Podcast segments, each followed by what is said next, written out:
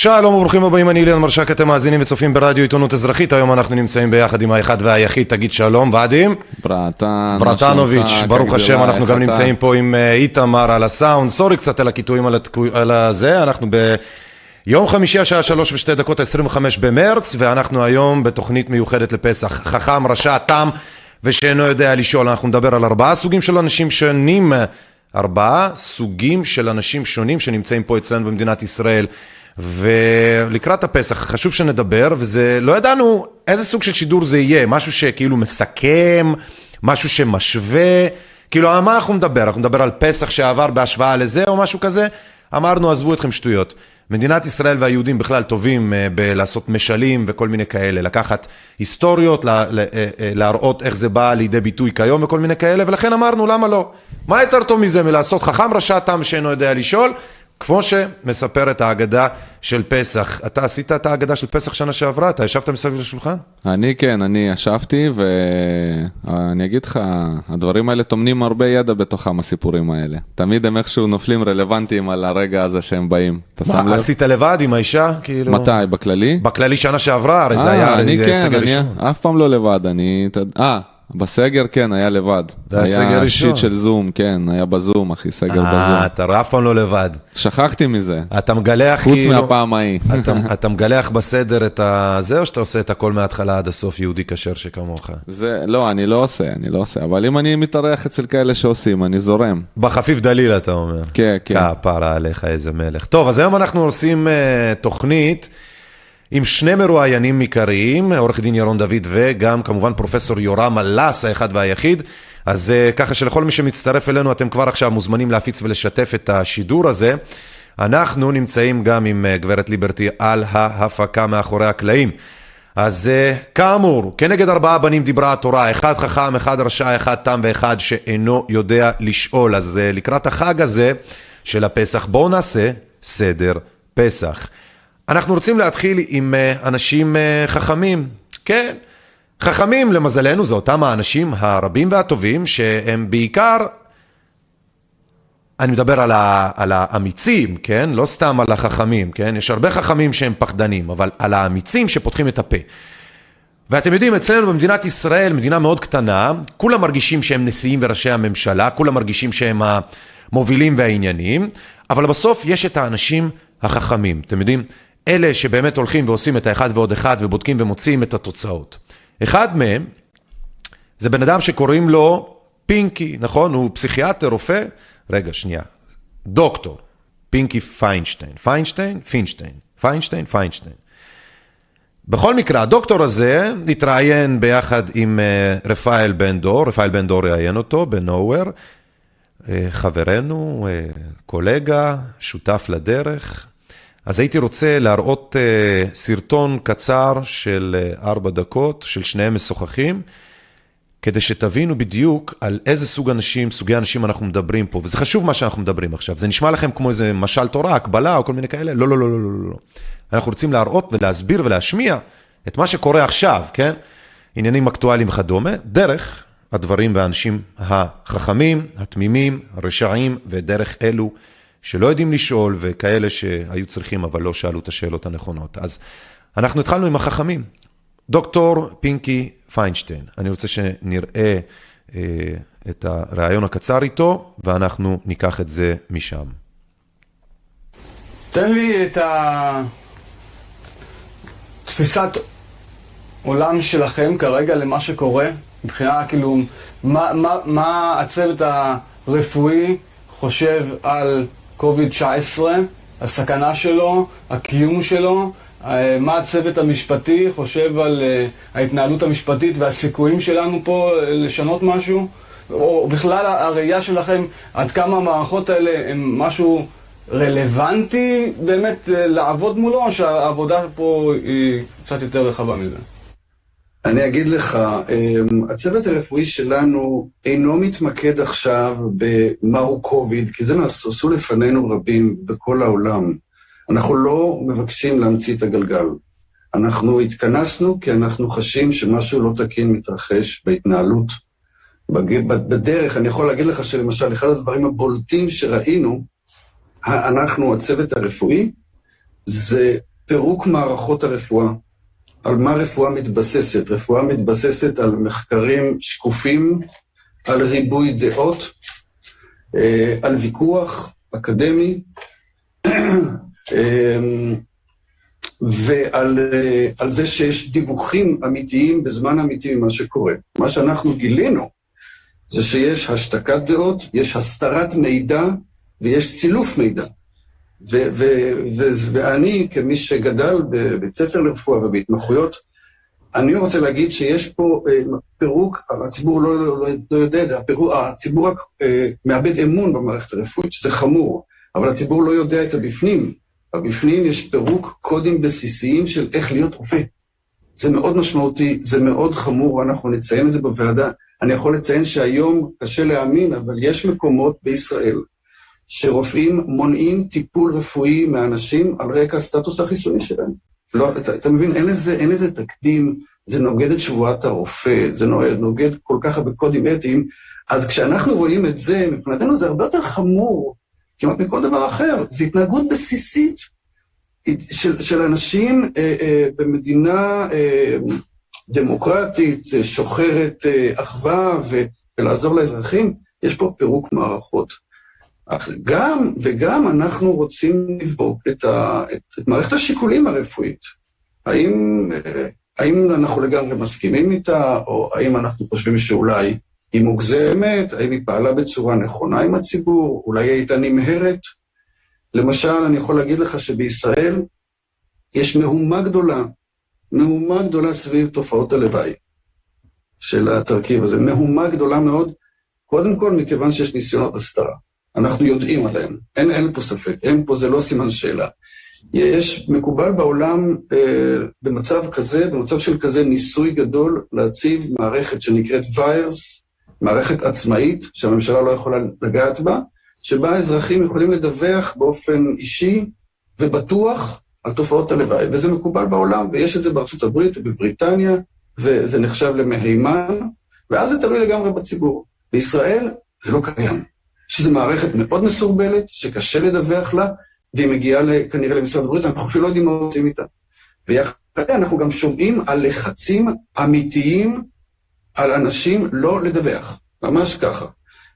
זה מה ש... זה, בסופו של דבר, אני לא יודע לאן זה מגיע להגדרה של אה, פשעים נגד האנושות או רשלנות רפואית, אבל זה חמור מאוד. זה אני יכול להגיד לך מבחינת אה, אה, מערכת הרפואה, הרבה רופאים היום עובדים מתוך פחד, רופא אסור שיעבוד מתוך פחד.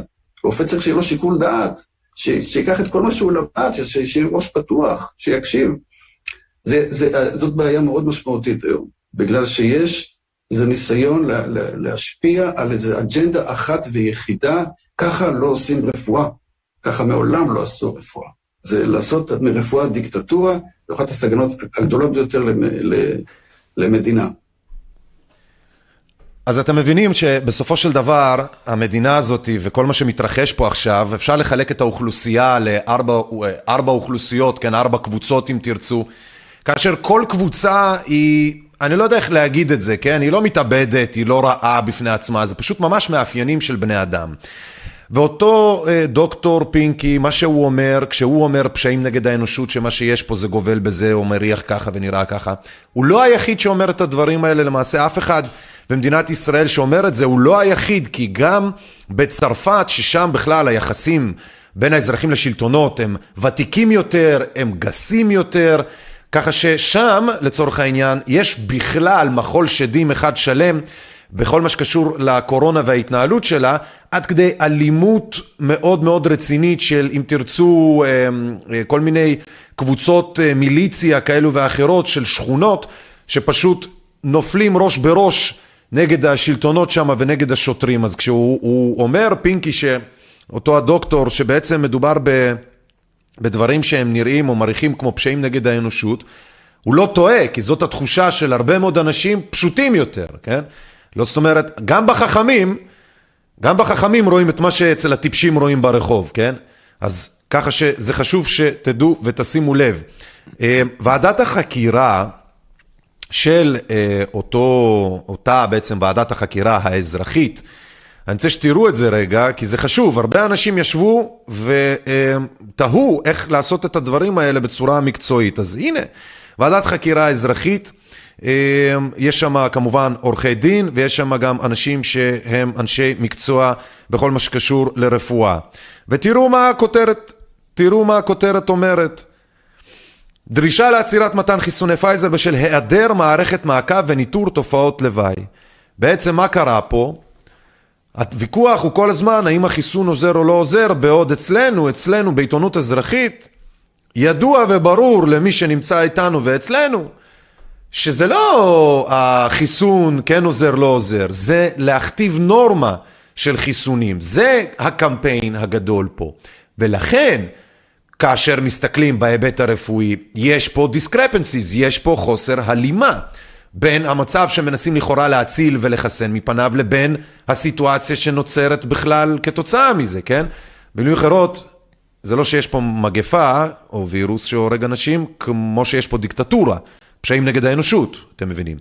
אז אותו דוקטור פינקי פיינשטיין, אותם עורכי דין אה, שונים שגם חתומים על, ה, אה, על המסמך הזה, וכמובן על עוד מסמכים אחרים שיצאו בתקופה האחרונה, הם חלק מקבוצת אנשים חכמים מאוד, שבסך הכל באמת אומרים את הדברים בצורה המקצועית והנכונה, עם העובדות הרלוונטיות. אתם מבינים? כאשר הם כותבים שיש להצטער על כך ואף לתהות על חוקיותו של הסכם ישראל-פייזר, שלא עלה לבחינת הציבור ואף לא לדיון מעמיק בטרם נחתם על ידי קבוצה עלומה של אנשים, שהם אינם חברים בוועדת הלסינקי, כן, ועדה לביקורת החיסונים וזה, אשר אמונה על בחינות מעין אלה. ובפרט על רקע התפטרותם של חברי ועדת הלסינקי בפברואר 2020 ופיזורה של הוועדה ללא הסבר מניח את הדעת. לא רק שיש להצטער על כך, אלא באמת אנחנו חייבים לתהות על חוקיותו של, אה, אה, של הסכם ישראל-פייזר. וזה לצערי, לפי מה שאתם רואים בפסח הזה, שלא כמו בפסח הקודם, יש מעט מאוד אנשים שקמים ואומרים את הדברים.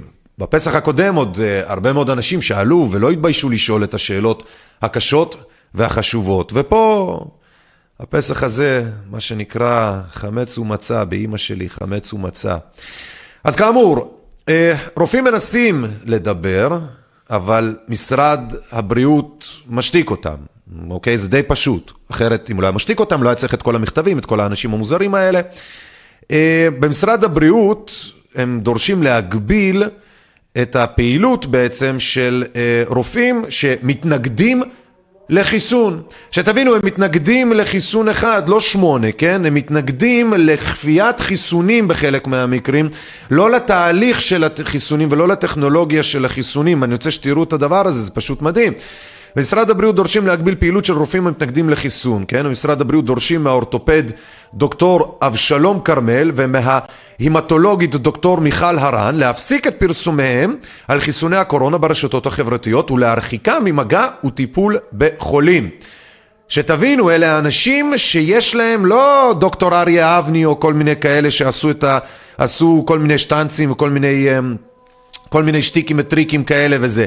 לא, לא, אנשים סאחים בלטה לגמרי, ש... שכל חטאם, והם חלק מהמערכת, כן, זה האורים והתומים של המערכת, והם אלה שבאו ואמרו שיש פה משהו שככל הנראה לא כמו שאומרים לנו. עכשיו, הם לא אמרו לכם שאתם יודעים, כן? לא אמרו לכם קיואנונים שם, פדופילים, כל מיני מוזרים, כל מיני הזיות של 5G אנטנות, לא אמרו לכם כל מיני צבאפימה, כן, בתי כלא למתנגד... לא. רופאים שבאו ואמרו, חברים, צריך לשים לב למה שעושים פה. צריך לשים לב לנתונים, למספרים, שהם לא מסתדרים כפי שמספרים לכם ולנו. לא מסתדרים ולא משנה מה יגידו לכם. עכשיו, הם משתיקים אותם, כן? משרד הבריאות העביר דרישה למנכ"ל שירותי בריאות כללית ולמנהלי בתי החולים של לניאדו כדי להרחיק רופאים המועסקים בשני גופים אלה שאינם מחוסנים כנגד נגיף הקורונה מכל מגע וטיפול בחולים מחשש שידביקו אותם בנגיף. על הדרישה הזאת דיווח ביום ו' רן רזניק בישראל היום. וואו.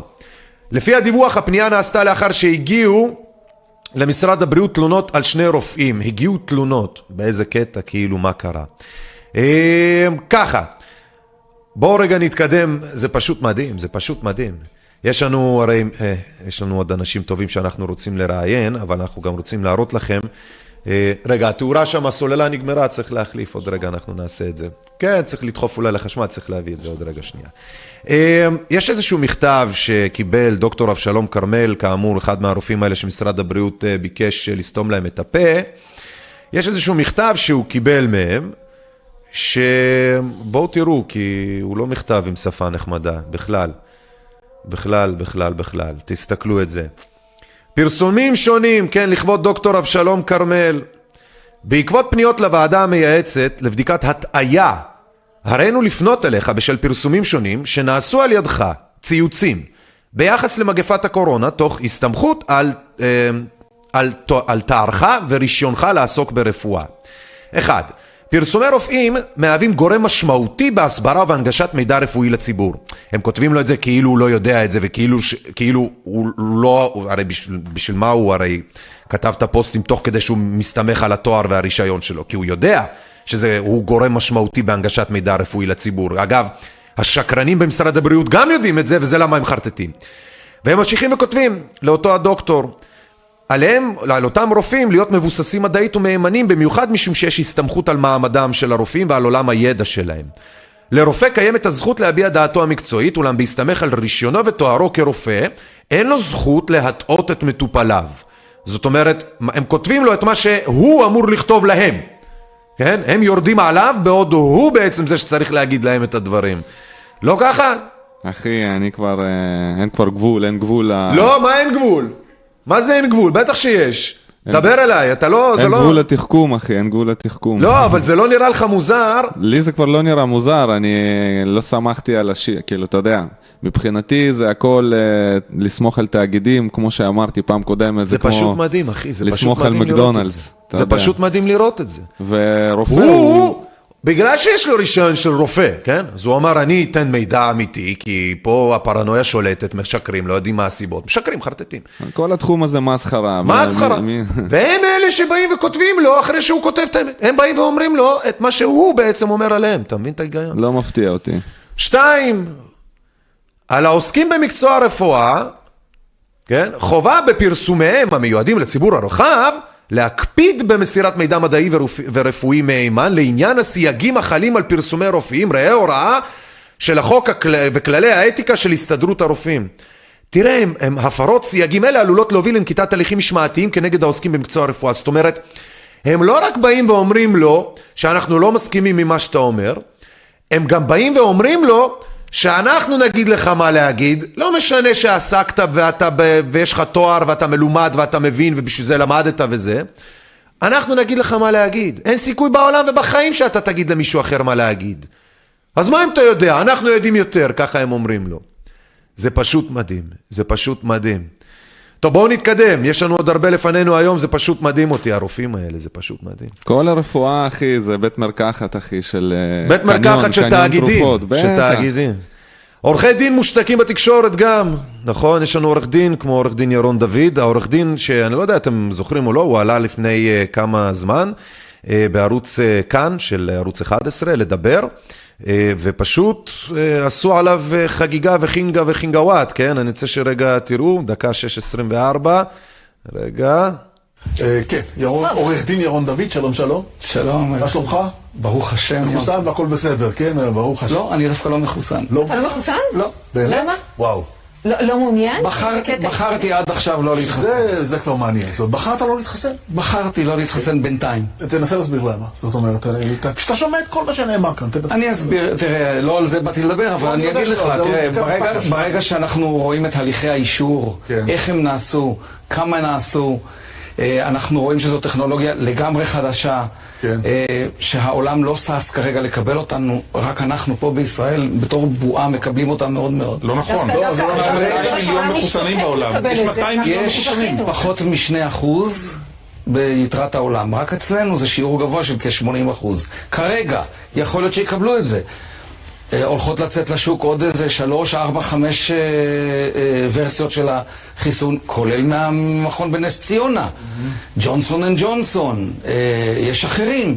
צריך לבדוק, צריך לבחון ונראה. שזכינו לזה שאנחנו... יכול להיות שזכינו ויכול להיות שלא.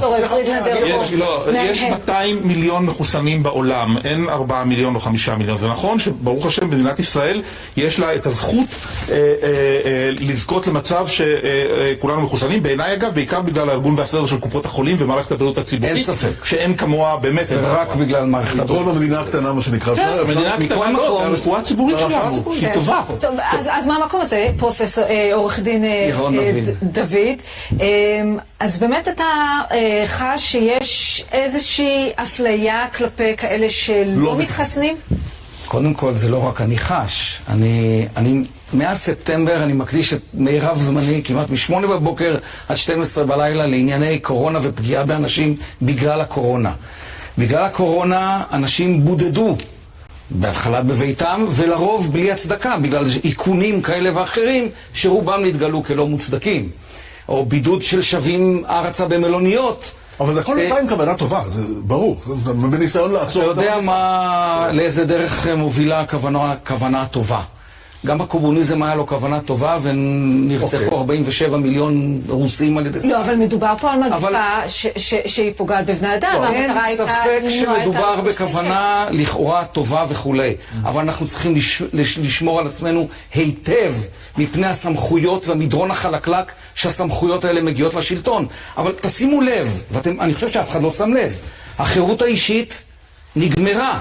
כן. היום השלטון קובע לך איפה תהיה, מתי תהיה, אם תצא החוצה, אם לא תצא החוצה, אם תהיה בבית או לא תהיה בבית, אם אתה תהיה במלונית, אם אתה תצא מהארץ או תחזור זה לארץ. עניין זמני, זה ברור שזה לא משהו שימשוך כרגע לך זה עניין זמני. אבל, אבל, הסמכויות האלה, העם בישראל, כבר זה נטבע בו, שבמשך שנה שלמה הוא רואה שבערב, בשמונה בערב, שמונה וחצי בערב, ראש הממשלה עולה לשידור ואומר לו מה הוא יעשה ומה הוא לא יעשה. ראש הממשלה כבר תקופה ארוכה לא עולה לשידור. היום ראש הממשלה כבר לא צריך את זה, כי כבר יש לו את כל אלה שעושים את זה. למשל, התו הירוק. כן. עדיין לא, הוא, הוא עדיין לא חוקי והוא לא חל על עובדים. האם אתם יודעים את זה? כן. הוא לא חל על כן, עובדים. זה נכון. מתקשרים אליי כבר שבוע. עשרות עובדים ביום, לפעמים מאות, ואני לא מצליח, לצערי, ידי קצרה, לא מצליח לסייע או לענות להם. אומר, אומרים לנו, אמרו לנו שביום ראשון, אם אנחנו לא התחסנו, אנחנו לא יכולים, עדיף שלא נבוא לעבודה. עשרות אנשים, אימהות חד-הוריות, כן. לא, המילה עדיף היא... לא, לא, לא, לא, לא. למה? אה, זה מאוד, מאוד, מאוד, אני, מאוד מנסה להיות עדין. אל תבוא לעבודה. אבל מה לגבי- וחלקם, כבר נשלחו הביתה. אבל מה לגבי בעיריות? בזק"א, איפה שאתה רוצה, וחלקם אנשים שלא מקבלים קהל בכלל. אבל מה להגן, מה לגבי להגן על כלל האוכלוסייה שלא רוצה להידבק בנגיף ואומרת, אוקיי, אנחנו מבקשים, למשל במערכת החינוך, שמורים שלא יתחסנו, אז שיעבדו בזום ולא יגיעו לבית הספר. אני חושב שזה מיותר לחלוטין. מדוע? אני אסביר למה.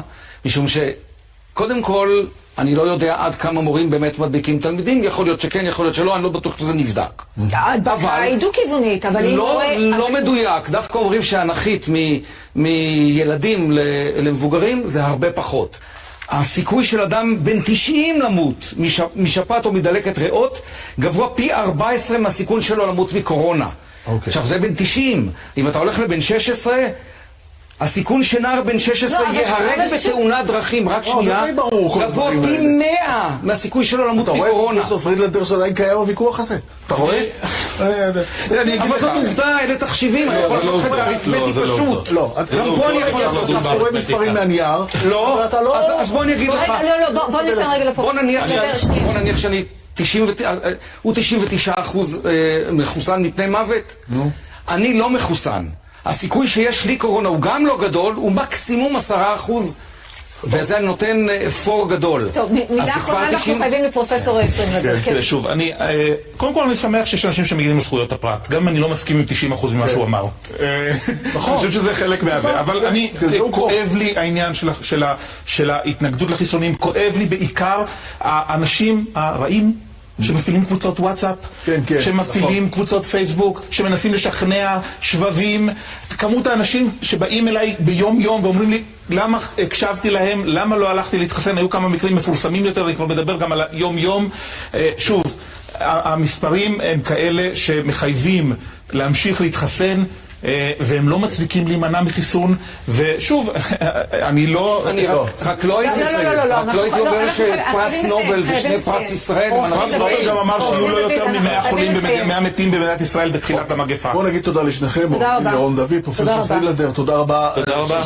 ואנחנו בעד להתחסן. אנחנו בעד להתחסן. גם אני. אה, הפסקה- קצרה ואנחנו מיד ממשיכים.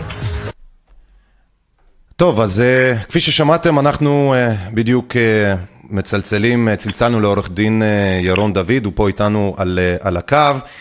שלום לך, צהריים טובים, עורך דין ירון דוד. צהריים טובים. אני שמח, שמח, שמח, שמח שענית לנו. תשמע, התקופה קצת קשה לדעתי, לטעמי. אנחנו בדיוק צפינו בך בערוץ אה, כאן אה, 11 בריאיון, שבלשון המעטה לא נתנו לך לדבר, או יותר נכון, סתמו לך את הפה באלגנטיות. תשמע, בפסח מציינים את ארבעת הבנים, תם, חכם, רשע ושאינו יודע לשאול. אני, בתוכנית שלנו היום, שמתי אותך בחלק, בחלק של החכמים, כן? תאמר לי, תאמר לי, כן, תשמע, כי המעטים מעיזים לדבר. תאמר לי על העניין של דוקטור אבשלום כרמל, הרופא שמשרד הבריאות מאיים, אה, איים ככה לסתום לו את הפה אם הוא לא יתיישר. תגיד לי, באיזה תקופה אנחנו נמצאים? מה, איך אתה ממסגר את זה? מה, ת, ת, ת, תן לי את דעתך על ההשתקה הזאת, על החוויה שלך פה. תראה, אני לא הרגשתי שהשתיקו אותי אה, בערוץ אחד. אני חושב שאולי נגררתי לשיחה לא, לא רצינית לגבי השאלה אם אני התחסנתי או לא התחסנתי, אה, ואולי לא העברתי את המסר כמו שצריך עד הסוף. אבל אה, אנחנו כן נמצאים בתקופה מאוד מאוד מאוד קשה. התקופה קשה היא משתי סיבות. הסיבה הראשונה, והיא הכי חשובה והכי קשה, היא הכפייה. אני מרגיש ש... שיש אה, נכונות בציבור לקבל שהשלטון כופה את עמדתו הבריאותית על כלל הציבור, גם לגבי אלה שלא מעוניינים אה, אה, לקבל אותה. אה, ואני חושב שזה אסור לעשות, זה עד כדי כך אסור שאני חושב שזה פשע לעשות. אה, האיום על אנשים שיפוטרו מהעבודה או שלא יתייצבו בעבודה אם הם לא מתחסנים הוא דבר חמור מאין כמוהו. אני רואה את זה כפשע, אני רואה את זה כדבר שאסור לעשות, אה, ואנחנו מכינים אה, בג"ץ כדי לבטל את כל מתווה התו הירוק. אה, שבעצם יוצר שתי אוכלוסיות ומפלה האחת כנגד רעותה, המתחסנים והלא מתחסנים. אמור לי בבקשה ממך, עורך דין ירון דוד, איך לכל הרוחות החברה מפולגת בצורה גסה לאלה שממש רואים את דריסת הרגל, נקרא לזה דיקטטורית, כן? למול אלה שמשוכנעים שהאנשים כמונו הם הזויים, שלא נותנים לחיסון ול, ולצוותים הרפואיים והשלטונות להוציא אותנו מן המגפה. האם באמת יכול להיות שאנחנו צריכים אקסטרה כדורים או תרופות כדי uh, לראות את הכל כפרחים ושושנים? אני לא... תראה, אני, אני, אני חושב שהדיבור ב... אה, במושגים כמו שאתה מדבר, הוא לא, לא עושה צדק. זאת אומרת, אני חושב שכל אדם חופשי לבחור את מה שהוא, את הטיפול הרפואי שהוא רוצה או לא רוצה לקבל, ואני לא חושב שאדם אחר יהא הנכבד ביותר ובעל הסמכות ביותר, אה, רשאי לכפות את זה עליו, בדיוק כמו שלא רשאים לכפות על מישהו ששומר כשרות לאכול שרצים, או להפך. אה, אני לא חושב שצריך להיכנס לפרטיות של אדם ולאוטונומיה של אדם להחליט לעצמו מה הוא עושה ומה הוא לא עושה עם הגוף שלו.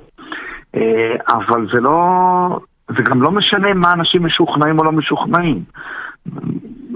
כל אחד יכול להיות משוכנע במאה אחוז במה שהוא רוצה. יש אנשים שחיים את הדת ואת האמונה ואת האלוהות עד אה, אה, אה, אחרון נימי דמם, ויש כאלה שהם חילוניים להכאיב, ולא מאמינים שהאל קיים כלל וכלל. אני לא פוסל לא את זה ולא את זה. אבל איש אתה יודע, באמונתו אבל- או בחוסר אמונתו יחיה. כן, אבל עורך דין דוד, בס- כן. אבל, אבל, אה, אה, אה, אני לא חושב שמבחינה רפואית יש למישהו זכות להפעיל את הסמכות הזאת כלפי אחרים. זה הכל. תראה, עורך דין דוד, אני חושב שאיפשהו מישהו שם, או כולם התבלבלו בטרמינולוגיה, במה שזה לא יהיה. כי אם העם אה, שהגיע מתוך דיקטטורות כאלו ואחרות, כן? הוא, הוא הראשון מבין העמים, כן? בנוגע למגפה ולחיסונים, שממש נשכב על הרימון, כן?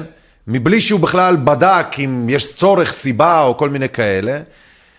איך אנחנו פספסנו את כל הסממנים, כאילו, בלבדוק? זה אנחנו, אני... אני כעם, אני- כעם, אתה יש יודע, כ- אתה יודע, כעם, ישראל נחשב למדינה המחוסנת ביותר, הראשונה לצלול ראש לעניין החיסונים, ושזה התאפשר דרך התניות חברתיות וטרלול, או יותר נכון, נרמול של טרלולים, כן?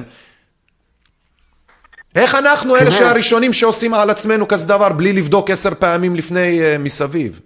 תראה, יש האומרים שאנחנו גם היינו המונותאיסטים הראשונים, ואנחנו היינו עם הספר הראשון. אני מקווה שאת זה אנחנו לא חדלים להיות, אבל אה, זה שאנחנו ראשונים או לא ראשונים זה פחות מטריד אותי. אה, יכול להיות אפילו שהחיסונים יביאו מזור לג- מפני הקורונה אה, אה, וכל העולם מסתכל עלינו בקנאה, זה גם אופציה. כן. אני לא, אני, אני, אני לא פוסל, אני לא, אני לא שם את עצמי יותר יודע מאחרים. אני מבין. אני פשוט מתנגד לכפייה, אני מתנגד להשתקה, ואני בעד דיון פתוח ומלא לכולם. וזאת הסיבה למשל שאני אה, מתקשה לקבל את, אה, את מה שנקרא אה, הוועדה לבדיקת הטעיית הציבור בפרסומי מוצרי בריאות, טכנולוגיות רפואיות ומקצועות הרפואה, שנטלה לעצמה איזושהי סמכות להיות הרשות לענייני אמת, ובאה ומשתיקה רופאים שמנהלים שיח פתוח לגבי אה, הספקות שיש להם או אין להם לגבי החיסון.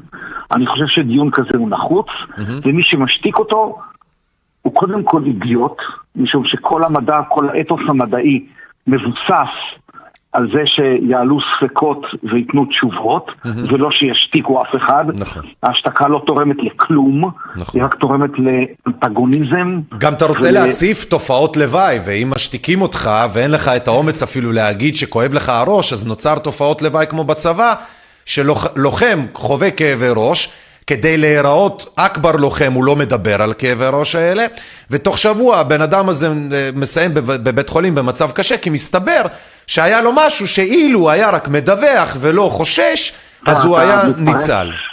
אתה מתפרץ לדלת פתוחה, אני זוכר, אה, אה, אני זוכר אותי כשהייתי בקורס טיס ולא התלוננתי על כאבים ברגליים עד שלא יכולתי ללכת. ומסתבר שהיה לי שברי הליכה בצורה כזאת שבמשך כמה ימים טובים לא יכולתי בכלל לקום ולדרוך על הרגליים בגלל שלא התלוננתי.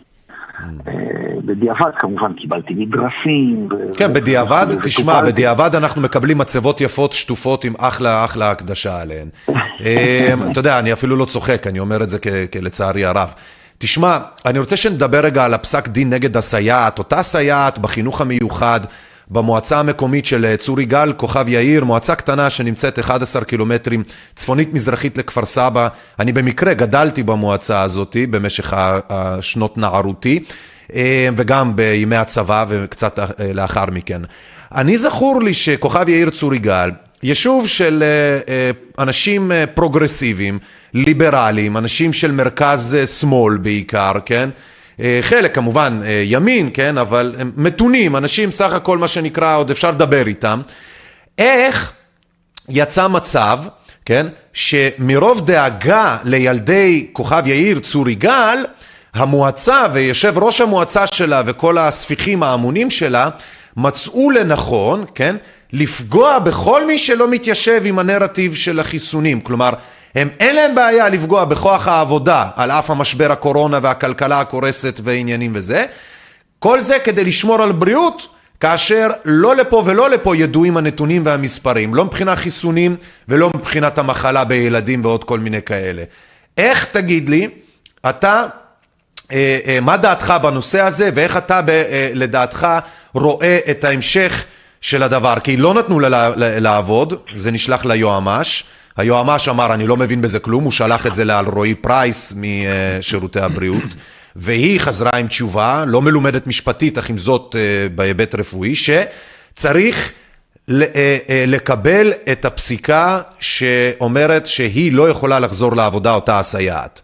תעשה לנו סדר פה בדברים, איך משפטן זורק את זה לאשת רפואה שלוקחת על עצמה החלטות משפטיות וזה אשכרה גם תופס ב, בעולם המשפט כתקדים.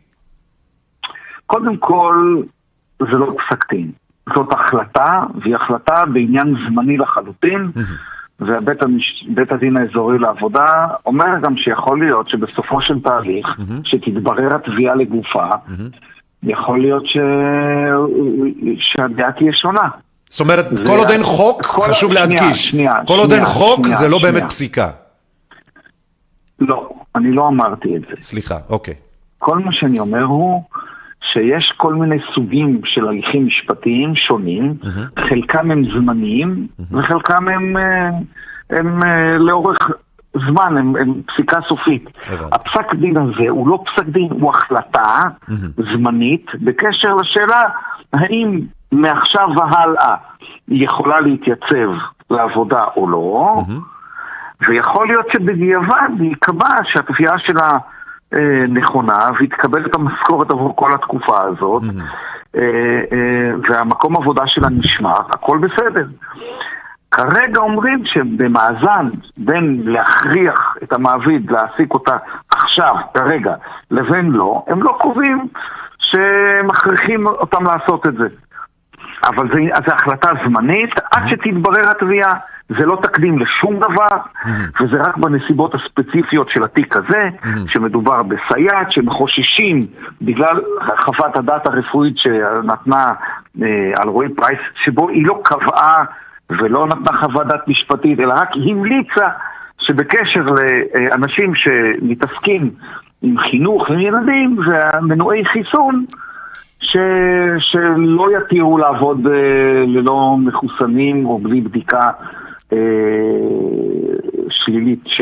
שיש לה את המחלה.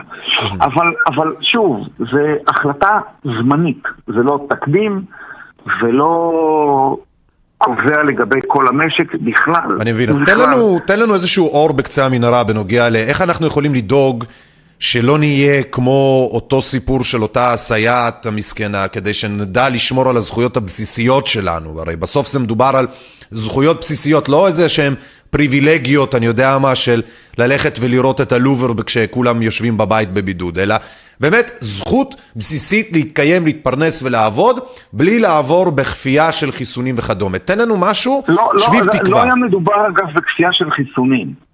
אה, על זה לא היה ספק לבית המשפט שאסור לכפות עליה להתחסן. Mm-hmm. הוא, אמר שבמסגרת המאזן, אה, האם לאפשר לה לעבוד כשההנחה היא, לצורך העניין, כי אף אחד לא הביא חוות דעת נגדית, mm-hmm. בהנחה שהיא יותר מסוכנת לסובבים אותה בגלל שהיא לא מחוסנת, mm-hmm. השאלה אם, אם היא לא חייבת לפחות למסור בדיקת אה, קורונה שלילית כדי לעבוד עם אנשים שהם גם הם לא מחוסנים. אגב, מה לדעתך, היא לא רצתה לעשות בדיקה, מה לדעתך, היא הייתה צריכה להיעתר לבדיקה לכל הפחות? אני לא אומר מה היא הייתה צריכה לעשות. דעתך האישית, לא המקצועית. זה בחירה של כל אדם, זה בחירה של כל אדם ואדם. אני מבין. מה לעשות ומה לא לעשות. אני מבין. אוקיי? יחד עם זאת, אף אדם לא יכול להכריח מישהו אחר להעסיק אותו אה, אם הבן אדם האחר חושש ממנו. בוא נניח שזה ה יש לך עוזרת בית, ואתה מפחד שהיא חולה באיזושהי מחלה מדבקת. אתה תעדיף לא להעסיק אותה מאשר כן להעסיק אותה. נכון. או שהיא תביא לך אישור שהיא בריאה. נכון. אז, ואם, ואם היא לא מביאה לך, אתה לא תכריח אותה, תגיד, אני לא חייב להעסיק אותה. נכון, נכון. אז זה בדיוק מה, ש, זה מה שבית הדין אמר לעת הזאת. כן. עכשיו תראה, רוב האנשים, אני רוצה שנסיים בזה, רוב האנשים לא יודעים, או יותר נכון, מרגישים שמה שזה לא יהיה שאנחנו הולכים לתוכו, הוא יהיה פה כדרך קבע. אתה באמת אה, חושב שמה שקורה פה הוא יהיה לעת הזו? כתחושה אישית, אני, אני לא... אני לא שואל אם אתה אה, חקרת את זה כדי לתת לי את התשובה, אבל באמת, לתחושתך. תראה, אה, שוב, נביא אני לא, אבל לפי איך שאני רואה את המציאות כרגע, כל, כל מגפת הקורונה בישראל לפחות דועכת לחלוטין. אה, רוב האוכלוסייה גם מחוסנת, התחלואה ממש ממש ממש יורדת, מקדם ההדבקה ירד מאוד מאוד מאוד, אה, ואני לא רואה שום סיבה כיום שאמצעים שהיו יכולים להיות זמניים ומקובלים בעיתות חירום ימשיכו להתקיים אה, הלאה. אה, אבל זה לוקח זמן לחברה לבטל אותם. ואני מקווה מאוד שהבג"ץ שלנו כנגד התו הירוק שממשמש ובא, שכבר שלחנו אה, מכתב מיצוי הליכים בגינו, יביא סוף לגזרות הקשות האלה. עורך דין ירון דוד, אני רוצה להגיד לך תודה רבה ולאחל לך ולנו בהצלחה עם הפניות המשפטיות השונות שיש לנו כדי לטפל ולשמור על הגבולות גזרה של הדברים האלה. זה, אני לטעמי, אתה עושה עבודה חשובה מאוד, מתי מעט שעושים אותה, ובאמת אה, חשוב מאוד שיש כאלו שעושים אותה, אז שלא תיפול רוחך, גם אם כאן 11 לא בדיוק אוהבים את מה שיש לך לומר, בעיתונות אזרחית יש לך דלת פתוחה להביע את דעותיך בצורה הישירה והישרה, כפי שאתה רואה אותה לנכון. אז אה, כמו כן, אני רוצה להגיד לך שוב תודה רבה, ואני תודה מקווה רבה. שאנחנו נשתמע בפעם הבאה, שיהיה לך כל טוב. כן, תודה רבה ויום נעים. תודה, תודה. אה, טוב, אתה שומע, אז אה, ואדי, אם אנחנו עם עורכי דין כאלה יכולים להגיע למקומות רחוקים, כי בסך הכל, כל מה שצריך זה מקצוע רלוונטי, קצת ידע, נכון? אמא שלך תמיד אמרה לך בטח, אה, אתה צריך תעודה וזה. כן. אתה צריך תואר, בלית, בלי תואר לא מסתדר בחיים, אתה לא הולך לשום מקום, סונוצ'יק, בלי זה תואר. נפוץ, זה נפוץ. זה נפוץ, אז בדיוק ככה, אתה מבין? זה מה שצריך, צריך טיפה ביצים וצריך תואר, כן? אני לא אומר תואר עכשיו וזה, אומר, ידע, חקרת שנים, כמה שנים למדת, עסקת וזה, ובאמת, המציאות שלנו יכולה להיות קצת יותר טובה. אני בזהירות אומר, כן? כי בסוף זה הקצת של כל אחד, זה לא משימה ראשית ועיקרית לאותו עורך דין להציל את האנושות, אבל... כן, ידע, ידע. לגמרי מציל אותנו, אני חושב לפני זה אפילו, זה, כל הבעיה פה מתחילה מהאמון המטורף הזה שיש לחלק, שאיך הוא מוגדר הסטריאוטיפ, או שאינו יודע לשאול, או ש...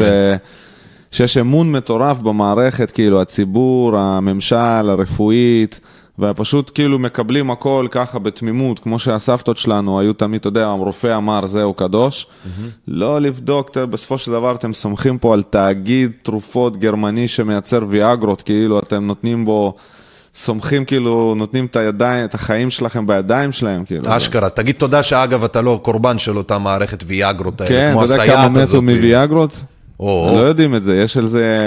יש זה, מחקרים? מלא אנשים... כמה מת- אנשים מתו עם זקפה? מ- מתים מהתקף לב, אחי, זה לך- חוקית, זה אקסטרה חוקית. שתדע לך, אם יש דרך אחת למות, אחי, זה עם הנקניקייה, מה שנקרא, בשיא הזה, עם כל הדגלים וכל השושנים והפרחים.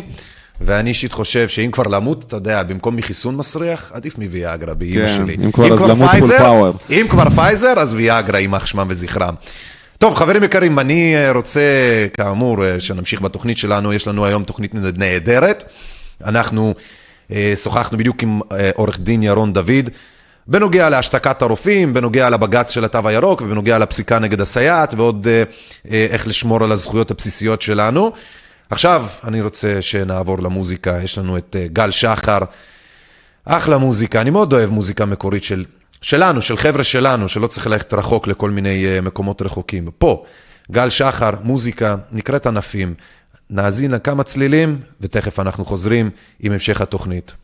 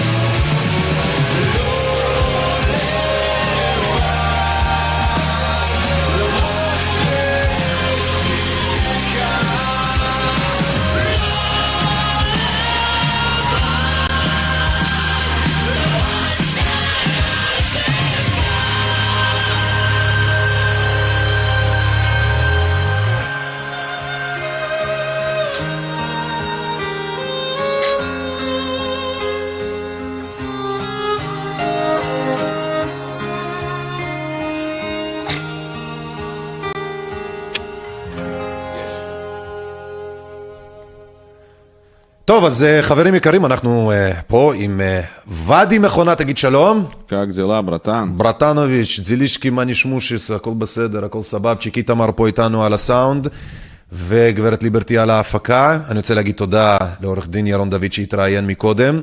אנחנו uh, רוצים uh, להמשיך בתוכנית שלנו, ורק במאמר מוסגר, לכל החברים שכותבים לנו בצ'אט, תהיו רלוונטיים, מי יודע, אולי נתפוס שאלה נורמלית מעניינת ונדבר עליה ונעלה אותה בשידור. אז כן, אז אנחנו ממשיכים. כנגד ארבעה בנים דיברה התורה.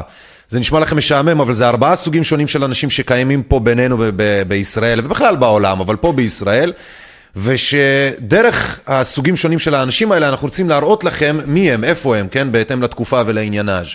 אז בחכמים הבאנו לכם, הראינו לכם קצת מהרופאים שמתנגדים, שמביעים, מעיזים להגיד ולהטיל ספק, כן, שאחרים מפחדים. את עורך הדין ירון דוד שאמר את הדברים וסתמו לו את הפה. אנחנו ממשיכים לרשעים, כן?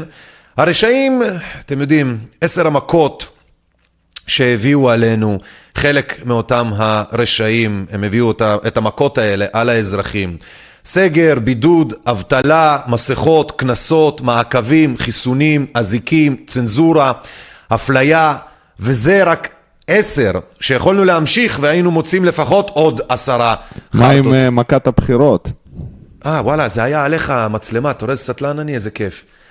מה עם מכת הבחירות? מה עם מכת הבחירות? זה המכה האחרונה שתשבור את, את הכל, את כל הסטרקציה. עכשיו היינו במכת הבחירות. אתה יודע מה אני חושב, אחי? שהם לא רואים את זה בתור מכה, הם רואים את זה בתור פרס.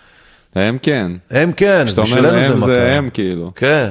הם בטח מבסוטים, אחי, למרוח, למרוח. את התשלומים, אחי, לפרוס את התשלומים. לגמרי. אז רשעים, כן? אנחנו רוצים לדבר על הארבעה סוגים. היינו בחכמים, עכשיו אנחנו ברשעים. ומי הם אותם הרשעים? אתם יודעים, יש תרשים זרימה מאוד מאוד מאוד נפלא. אתם בטח מכירים אותו, הוא לא חדש. אנחנו נעשה לו קצת אה, פרצלציה עם הסגנון שלנו, של אה, עיתונות אזרחית, אבל אני רוצה שתראו את זה. אתם רואים את, מפה, את המפה של אותה מגפה של ניגודי עניינים, כן? אני יודע שהאיכות יכול להיות לא הכי טובה, בואו נגדיל למען אלה שפחות רואים. מגפה של ניגודי עניינים, אלה הרשעים, כן? ארגון הבריאות העולמי, ביל ומלינדה גייטס, חברת מודרנה, דוקטור נועם לויטן, ייסדת, אה, אה, מייסד מכון דוידזון ומדעת, שהם שלוחה בכלל של מכון ויצמן, שעושים שת"פ עם חברת פייזר, שמשלמים או שילמו הרבה מאוד כסף לגליה רהב ולגילי רגב. אה, בתור יועצות, הם לא מסתתרים מזה, ובתוך כל זה עוברים כמובן פרופסור גבי, אה, גבי ברבש, שהוא נותן אה, את, אה, אה, מקצוע, אה, מקצוע, את יכולותיו המקצועיות לחברות כמו ביונטק, שהם בכלל חברה של לן בלווטניק, שהוא בכלל הבעלים של ערוץ אה, 13, שהוא ביחד עם ערוץ 12 וקשת, יש להם שם מניות ועניינאז' וקפיטונאז'. וכמובן אפשר להמשיך לדוקטורים, פרופסורים אחרים בבית חולים הדסה, שצריכים לקבל תקצובים אחרת, איך הם ימשיכו לחיות מכל מיני ארגונים, כן, מוקצים ומסוכנים, כפי שציינו, כפי שאמרנו. וזה רק נגיעה קטנה ביותר. זה זו מפת רק הרשעים, נגיעה קטנה כאילו? ביותר. זה הרשעים. מפת הרשעים. מפ, מפת הקומבינות של המרשעים האלה. עכשיו מה, פרופסור גליה רהב, כן, דור שני לניצולת שואה, היא לא חושבת שהיא בן אדם רע, או כן, כשהיא מציעה לעשות ניסוי במשהו לא ידוע ולא מוכר, כן, על ילדים שהתרופה מלכתחילה נאסר לתת אותה לילדים, כן? אז היא רוצה שנחשוב שבגלל שהיא דור שני לניצולי שואה, שלא יכול להיות שהיא, כן, בצד של הרשעים. אבל אני אגלה לך סוד, אחי, מה הגאונות הרי בבן אדם חכם, קומבינטור וזה, שלא רואים עליו שהוא כזה. אם אני פרופסור, ואני רוצה להיראות, יען, אני עושה לך טוב, אני לא מספר לך שעל מה שאני עשיתי בשבילך עכשיו אני מקבל כסף, ואני מקבל חופשות, ואני מקבל הטבות מחברות התרופות. ורביב דרוקר, שעשה כתבה בשעתו, שמצא שזה בדיוק מה שהרופאים עושים, שזה בדיוק מה שהם עושים, שהם הולכים לכל מיני מקומות, חו"ל, כנסים, עניינים, כי הם רושמים תרופות כשלא צריך אפילו. כי זו תעשייה. כי זו תעשייה זו למטופלים שאפילו לא דרשו את השאלה זה. שלי היא כזאת, נכון, בשכונה היו אומרים, יש מניאק שיודע שהוא מניאק, ויש מניאק שלא יודע שהוא מניאק. Mm. עכשיו, השאלה שלי, כאילו, האם, האם לדעתך האנשים האלה, הם מבינים מה הם עושים, או שהם, או שהם כאילו אומרים, טוב, זה ביזנס, וזה כאילו, הם, אתה יודע, או שהם סופר סאחים אני חושב ורדומים. שזה גם וגם, אני חושב שככל שהרשע, ככל שהדבר הוא מאוד קיצוני בגודל שלו וברשעות שלו, וגם ככל שהרשעות הזו היא ממוסדת ממש, חוקית, אתה יודע, מוסדית, מוסד בא אליך, לא בן אדם בחושך, אתה יודע, כן. עם המזוודה. אז ככל שזה קורה, ככה התחושה שמה שאתה עושה הוא בסדר, על אף שבדרך אתה שומע ורואה ומקבל אה, אה, ריג'קטים שאתה לא בסדר. אז זאת השאלה, אם אתה הם מניאקים האבסורד? שיודעים שהם מניאקים או לא זה יודעים. מדהים, זה כי פשוט- אם היו באים אליך, אתה היית יודע יודעים, מה יודעים, הם באים לעשות. יודעים, כלבים כאלה, תאמין לי, אני, לדעתי האישית, הם יודעים. אז תרשים איגוד העניינים, אם היינו מאוגדים גם, תחש- תחשבו גם לרגע, אנחנו ואתם, אם כולנו, הרב אדזיק, היינו מאוגדים אה. עשירית ממה שהם בתוך ה- ה- ה- הדבר הזה שראית, כן, של מפת הניגודי העניינים האלה. אם אנחנו היינו עשירית מזה, כן, מחוברים, היינו בעולם אחר לגמרי. אם, אם, אחי. לגמרי, אבל היינו מש- יכולים להעיף אותם ובכלל לא היו באים עלינו, אתה מבין? כמה משאבים הם משקיעים שלא נהיה מאוגדים. לא, וכמה אנחנו באים עלינו לכלותנו. וכמה אנחנו כאילו זה. אחי, פרעה לא פראייר, אל אה, תראה אותו דעו. את האויב, פייזר אמרנו, כן? למות עם הזקפה. בואו נראה, לקט צילומי מסך על תביעות. זה חשוב, זה חשוב. בואו נראה, בואו נראה את פייזר, יימח שמם וזכרם. איזה יאללה שלי. בואו תראו, דיברנו על זה כבר, כן? זה האויבים, זה הרשעים. פייזר תשלם מיליון ש"ח במסגרת פשרה בתביעה ייצוגית, זה אוקטובר 2008. בעקבות שיווק של תרופה שעלולה להביא להתקפי לב ולשבץ מוחי.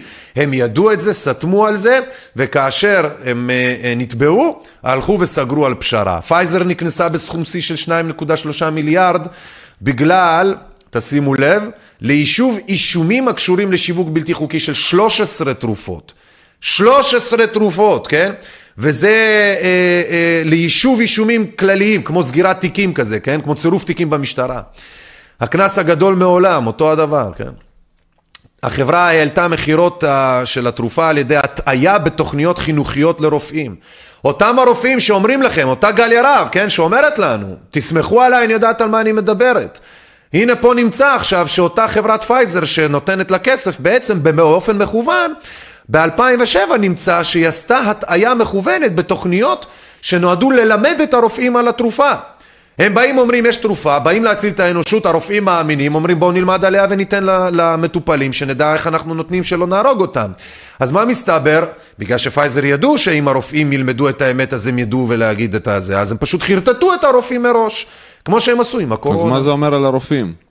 זה באמת השאלה, אתה יודע, אני באמת תוהה לעצמי, בשביל מה הרופא למד כל כך הרבה שנים, אם בסוף הוא מקבל כמו ציפור שמקיאה בתוך הפה של, ה, של הגוזלים שלה את האוכל, בלי לבדוק מה זה מה לפני כדי זה. שיהיה לו לגיטימציה, ושיאמינו בו, יגידו, מה זה, זה בן שלי." אדם למד שבע כן. שנים, אה, נה, נה. חרטטנים, אני הנה. מזמן לא סומך על אה, פייזר רפואה. תשלם 430 מיליון על קידום מכירות לא חוקיות של תרופה. אתם מבינים? מתחרתה של טבע, ענקית התרופות האמריקנית, העניקה לרופאים טובות הנאה כדי שירשמו תרופה לטיפול במחלות שלהן, שלהן, סליחה, כדי שירשמו תרופה לטיפול במחלות שלהן התרופה לא נועדה. אתם מבינים? וזה לא אנחנו, זה סוכנויות הידיעות, וול סטריט ג'ורנל, זה 2004, לפני 16 שנה, ולפני 10 שנים, לפני 9 שנים, הם בקיצור עושים את זה כל הזמן. תשימו לב, פייזר עומדת למשפט בניגריה בגין גרימת מוות של 11 ילדים בשנת 96 בניסוי של תרופה לדלקת קרום המוח.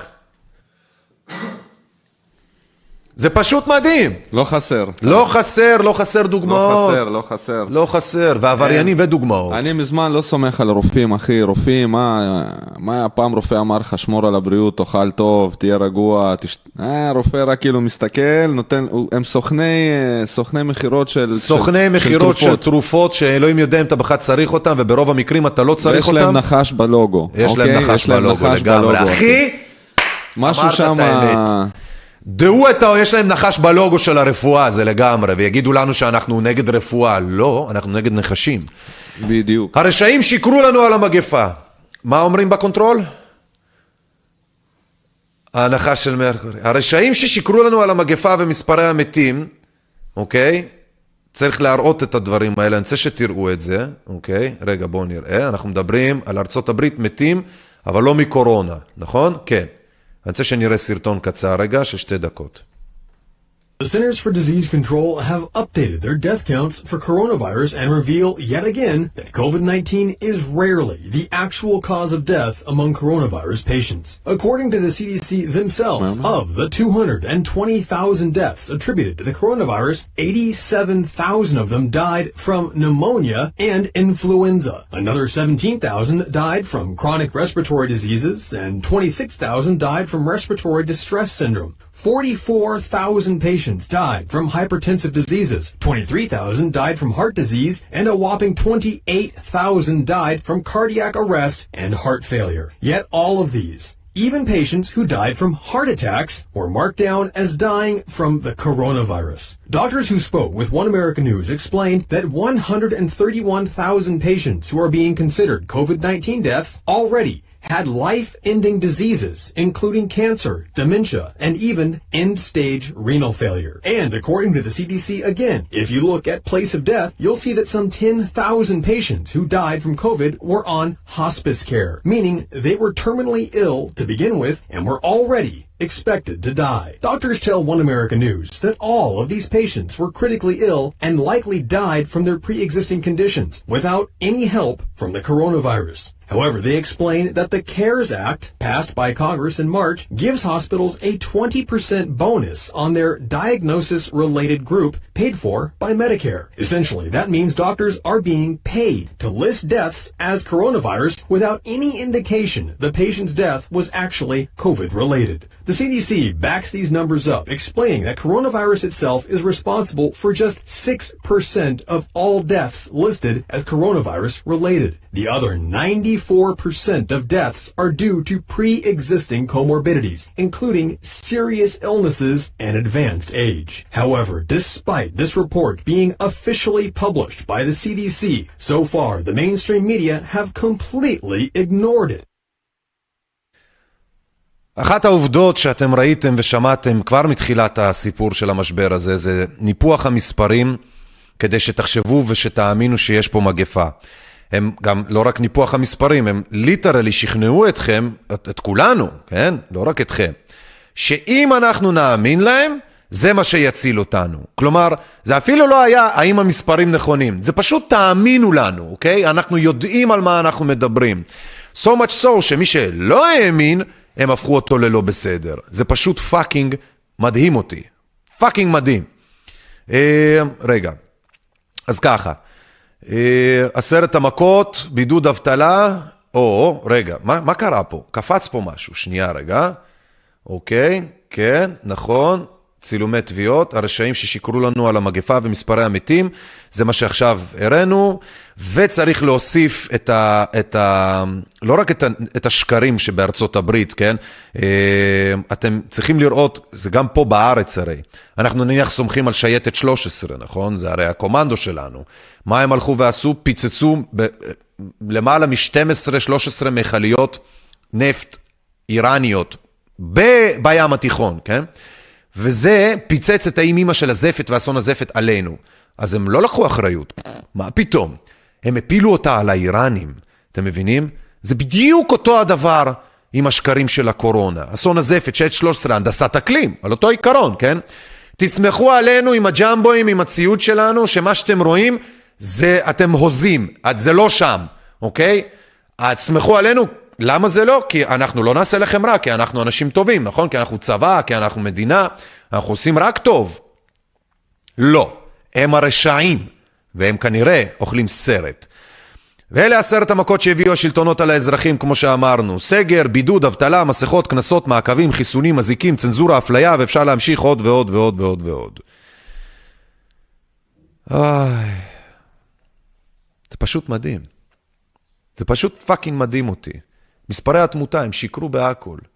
תגיד, אתה בגל הראשון, כמה האמנת שאנחנו במגפה אמיתית? אני למען האמת אף פעם לא האמנתי שאנחנו במגפה, אבל איפשהו בגל הראשון עוד היה תחושה של... היה ספק. אולי, היה, אולי, נכון? לך תדע. למרות נכון. שישר לי זה הרגיש מסריח בתור אה, קונספירטור ותיק, שאני קרא על הקונספירציה הזאת שהאילומינטי ינסו להנחיל את הסדר העולמי החדש דרך חיסוני, דרך אה, אה, פייק מגפה. כן. היה חדש, אה, לא חדש לי התיאוריה הזאת. ש- התיאוריה, אבל כן היה איזשהו שלב היה שאמרנו איזה יכול vibe, להיות. אמרתי, הייתי שם אלכוג'ל, כן, שם אלכוג'ל כפפות, אמרתי, לך. תדע, זה אולי, אבל אחרי זה זה יותר ויותר ויותר התגלה כלי לפחות כסיפור מהתחת. מה אבל- לגמרי, לגמרי. אז בואו נדבר עכשיו שעברנו, אנחנו כנגד ארבעה בנים. אנחנו כנגד ארבעה סוגים שונים של אנשים בארץ, אנחנו מדברים עליהם, ואיך הדברים האלה באים לידי ביטוי כיום, ואיך זה מרמז על מה שיבוא, עתיד לבוא עלינו. אז דיברנו על החכמים, אותם הרופאים המעטים ועורכי הדין שפותחים את הפה, ולמרות שהם פותחים את הפה, סותמים להם אותו, והם עדיין ממשיכים וכל הכבוד להם. אנחנו המשכנו לרשעים. אלה גם הרופאים והקומבינטורים בשלטונות השונים בארץ ובעולם, שמנפחים מספרים, מחרטטים אותנו וגם עוברים על החוק, פושעים, משלמים את הדין גם, כן? מורשעים בבתי המשפט, כמו תאגיד פייזר ששילם לגליה רהב, גילי ועוד כל מיני כאלה וזה, והם קיבלו אשכרה על הראש. אז הרשעים האלה מורכבים, הם מרכיבים את מי שאתם ואנחנו סומכים ומאמינים לו, שזה על הפנים, על הפנים, על הפנים. ועכשיו אנחנו ממשיכים לתמימים. התמימים ושאינם יודעים לשאול, זה השניים הנותרים. התמימים, תמימות לחשוב שבחירות ישנו משהו, שמתם לב לזה? תכף אנחנו נראה פה כמה זה. תמימות לחשוב שהחיסון ימגר את הקורונה, תמימות לחשוב שכפייה היא, היא הפתרון ל, ל, ל, למגפה. תמימות לחשוב שמערכת החינוך נועדה להפוך את הילדים שלנו לאזרחים טובים יותר. תמימות לחשוב שמשרד הבריאות מודאג מבריאותנו. זו תמימות לחשוב שלשלם מיסים יעזור לנו בעת צרה. תמימות לחשוב שהצבא והמשטרה מגנים עלינו מפני וירוס, כן. ותמימות לחשוב שמערכת המשפט תיתן צדק. למשל, כמו שקרה עם אותה הסייעת, כן, שסרבה להתחסן. אתם רואים, כן, אין חוק, אין פסיקה, יש החלטה זמנית, אבל היא מוחלטת ולא יחסית על אותה הסייעת. היא כרגע לא יכולה לעבוד. תמימות לחשוב, כמו שאמרנו, שהבחירות ישנו משהו, וזה מדהים אותי כל פעם מחדש לראות, כמו שגם דיברנו בימים האחרונים, שאנשים, כן, בואו תראו, לא רואים את התמונה הכללית, שיבואו כל האלה שרוצים לשנות, אלף פעם יבואו, ינסו לשנות משהו וזה, ובסוף יצחקו עליהם מכל המדרגות. הדמוקרטית, חירות ושוויון וזה, קיבלה 59 קולות, כן? ועוד כל מיני כאלה. ובסוף, בסוף, בסוף, כל העבריינים. ואתם שמים לב, אגב, שבתכלס, אה, ש, כמעט שני שליש, סליחה, כמעט חצי ממדינת ישראל לא בוחרים בכלל. כמעט חצי ממדינת ישראל בכלל לא בחרו, אוקיי? ואם כן, זרקו סתם זבל חרטא, מה שכן שם. ותשימו לב, מי בוחר בתוך מפלגה? זה צעירים, נכון? זה, הרי בסוף זה כמה אלפי אנשים שמחזיקים את, המפלגה, כל מפלגה, לא משנה, כן? הליכוד או וואטאבר. זהו. ואתם הולכים לבחור כמה אלפי אנשים, כשמתוכם מייצגים אותם כמה בודדים. וכל השיטה הזאת, אתם תמימים לחשוב שכל אלה שאמורים לייצג אתכם, כי זה סוג של האנשים שישנם, כן? יש גמלאים, נכון שיש גמלאים? יש עצמאים וחקלאים וכפריים, יש, נכון? יש שם עוד דתיים כאלה ואחרים שהם לא רואים עין בעין. תראו כמה אנשים תמימים, תראו כמה מפלגות תמימות, תמימות, תראו כמה שמות, תראו כמה אנשים חשבו שאם הם ילכו לקלפי, בפעם האלוהים יודע כמה, אז הם יצליחו ויעבוד להם והכול. ואז אתה מסתכל ואתה רואה שבתכלס, כמה מפלגות זוכות, כן? אחת, שתיים, שלוש, ארבע, חמש, שש, שבע, שמונה, תשע, עשר, אחת עשרה, שתים עשרה, שלוש עשרה, כן? שלוש עשרה מפלגות, רשימה, מרץ, תקווה, רשימה, ציונות, ישראל, יהדות, מפלגת, ימינה, כחול, התאחדות, יש עתיד, הליכוד, כן? גם לך תדע אם זה אמין כל הספירה הזאת, כאילו פתק לבן, כלום אתה לא יכול לגזור מספר סידורי, אתה יודע מה, אם היה משהו בכלל. אחד טוב בכל הדבר הזה, לא היינו נמצאים בקורונה. אם היה משהו אחד שונה בכל הדבר הזה מפעמים קודמות, לא היינו אה, אה, מעמיקים בתוך הדיקטטורה של אבל הקורונה. התמימות, התמימות, התמימות, אחי, התמימות. אשכרה התמימות שפתק לבן בלי... כאילו אם כבר קורונה וזה, למה שלא יעשו אפליקציה שאנשים בוחרים מהמקום שהם נמצאים עם כי מספר הם לא תעודת זהות? רוצים אותך בוחר, כי הם לא רוצים אותך מסונג'ר. ברור. רוצים אותך מסונג'ר אלה, באימא שלי. שטויות. טוב, תכף אנחנו, יש לנו עוד, אה, יש לנו עוד הרבה דברים לדבר עליהם. בואו נעשה אה, רגע, שנייה, רגע, מה יש לנו פה? כן, יש לנו עוד, כמובן, אנחנו צריכים לראיין את אה, פרופסור יורם לס בארבע וחצי, שזה אוטוטו. אנחנו, וואו, זה פשוט כזאת תמימות לחשוב שבואנה זה, אה, הקטע של ה... אה, מיסים והצבא והמשטרה, כן? שלושה דברים שעל פניו, מתוך כל הרשימה הזאת שהקראנו, של התמימות, כן, חיסונים, כפיית, אה, אה, כפייה, מערכת חינוך, משרד בריאות, מיסים, צבא, משטרה, מערכת משפט, כן? מתוך כל הדברים האלה, מיסים וצבא ומשטרה, אתה לא יכול לבחור. הם באים עליך. הם באים עליך. אתה פעם הסתבכת עם המיסים? עם רשות המיסים, עם מישהו מהם? משטרה, מנהיג? אה? לא הסתבכתי, בצבא אבל כן, ישבת בכלא? כן היה, כן, בצבא כן, אבל כן נגיד היה לי מקרה פעם הייתי חייב לביטוח לאומי ולא ידעתי שאני חייב, Mm. ואני כזה יוצא מהבית ופתאום אני, מישהו כזה חולף על פניי, אומר לי, תגיד, אתה ודים? אני כזה, כן, אומר לי, אני מהוצאה לפועל, אתה חייב אה, 2,000 שקל לביטוח לאומי? לא. אני כזה, וזה בדיוק מה שעניתי לו, אמרתי לו, לא. ואז הוא אמר לי, "אה, מופיע לי פה שיש לך מחשב, אני באתי לקחת אותו לצערי. מה אתה אומר? והוא אמר לי, אבל אם אתה רוצה, אתה יכול להסדיר את החוב בזה הרגע, והיה לו על החגורה כזה מכשיר, כספומטים? כש- מכשיר אשראי נייד. כן! ו- ואני כזה בשוק פשוט שולף את הוויזה וכזה אומר, טוב, מה, הוא ייקח לי את המחשב, מה אני אעשה, כאילו, קח. או, ואז אמרתי, fuck, אם במ- הכל במדינה היה עובד יעיל כמו גביית מיסים, כן. אנחנו היינו מעצמה, אחי, היינו מעצמה. אימפריה. מעצמה. אתה קולט איזה יעילות, בן אדם בא אליך עד הבית שתסגור לו את החוב, כאילו. עם איום קל. עם איום באותה קל תקופה, מאוד. המחשב זה כל מה שהיה לי אם לא בחיים. תזריק לעצמך, אתה לא יכול, אתה לא כן, תצא. אתה יכול להישאר ידידותית. בבית, ליהנות, לרקוד פולקה, אבל לצאת אתה לא כן, יכול זה- לצאת. אנשים גם לא מבינים שזה כפייה, מה שאתה מדבר, אתה יודע, זה לי- בדיוק מה שאני משתגע. הם- זה למה לא הבנתי, למה אותו עורך דין, עורך דין ירון דוד, כן?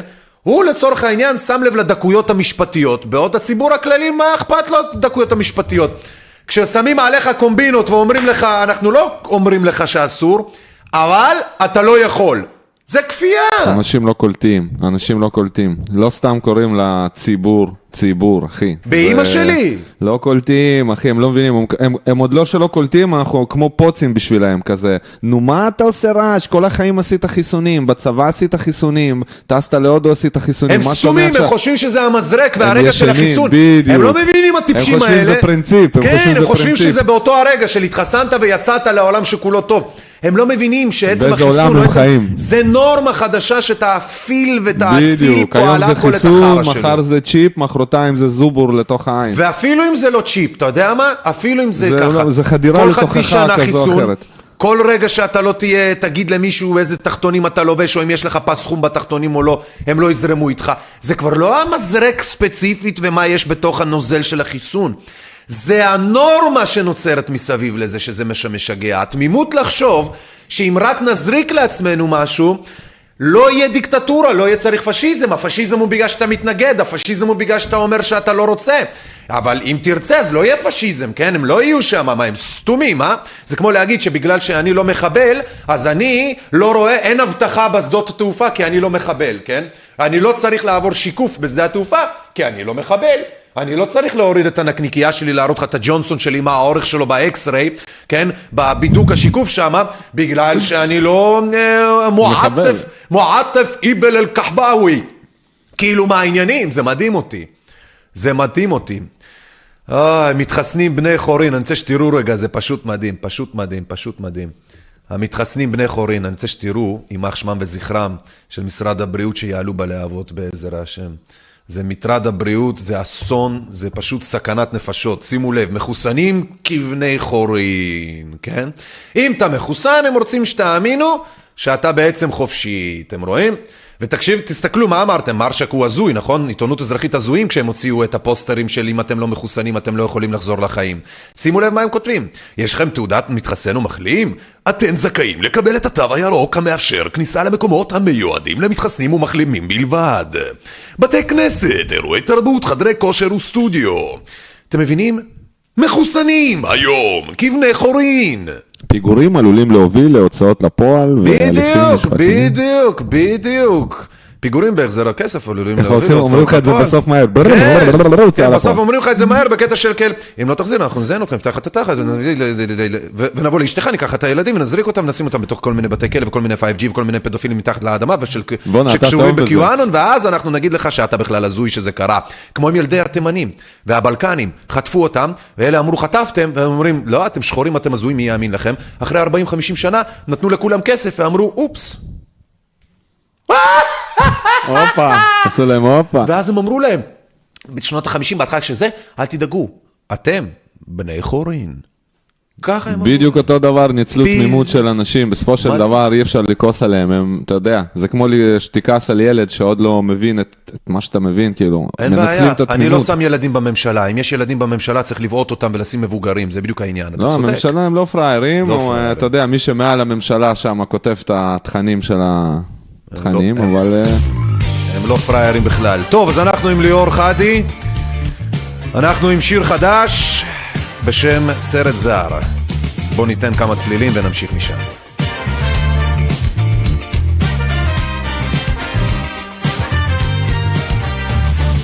מה את רוצה? איך את לא מרוצה? התרבות נוזלת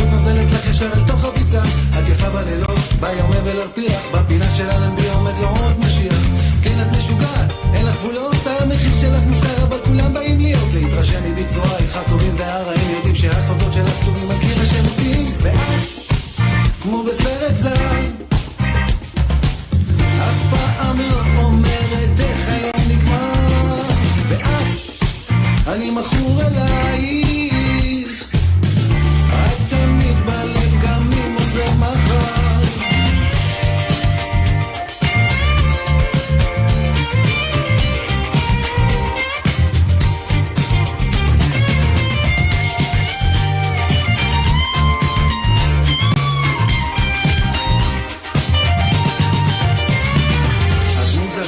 שורטת ואין לך מגדר. לא ממש אכפת לך נקבה או זכר ממהרת לאן? הקמת את הזמן על הצומת של הכרמל ישן עוד קטן אני ואת היה נראה כמו נצח נצחים. אפילו אם הלכתי לראות טיסות זרים את רוצה מזומן חשבון מאוזן. לא ממש ברור לי רפייה או סכן ואת כמו בסרט זר. אף פעם לא אומרת איך היום נגמר. ואת אני מכור אלייך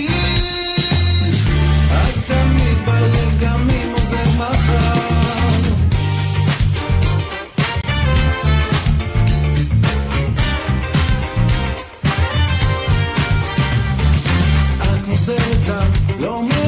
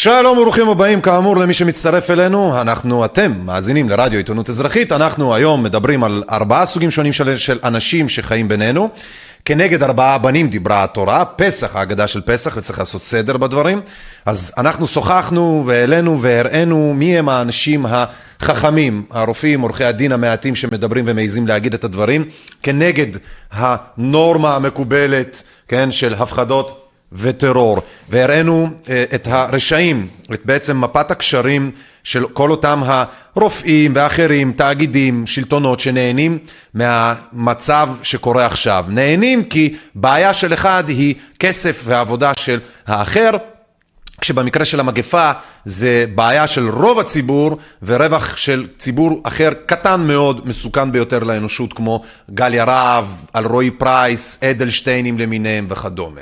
ואז הלכנו לתמימים, כן? כל אותם האנשים שהולכים לבחירות, לצבא, למשטרה, כאלה שמצלצלים לבתי המשפט כדי לדרוש צדק ועוד כל מיני כאלה, כן? למדנו והבנו שבתמימות הזו, עם כל הכבוד, לא מסתתרת יציאת מצרים, כן?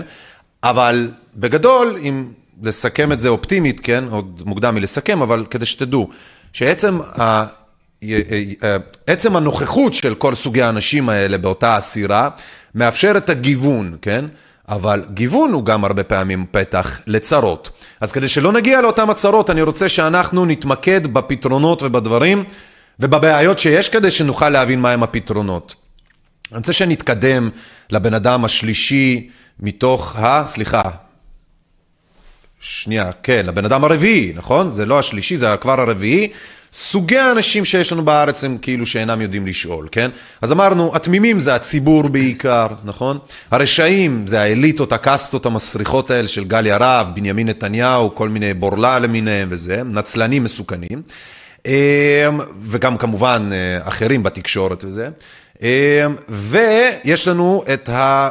שאינם יודעים לשאול, נכון? יש לנו חכם, תם.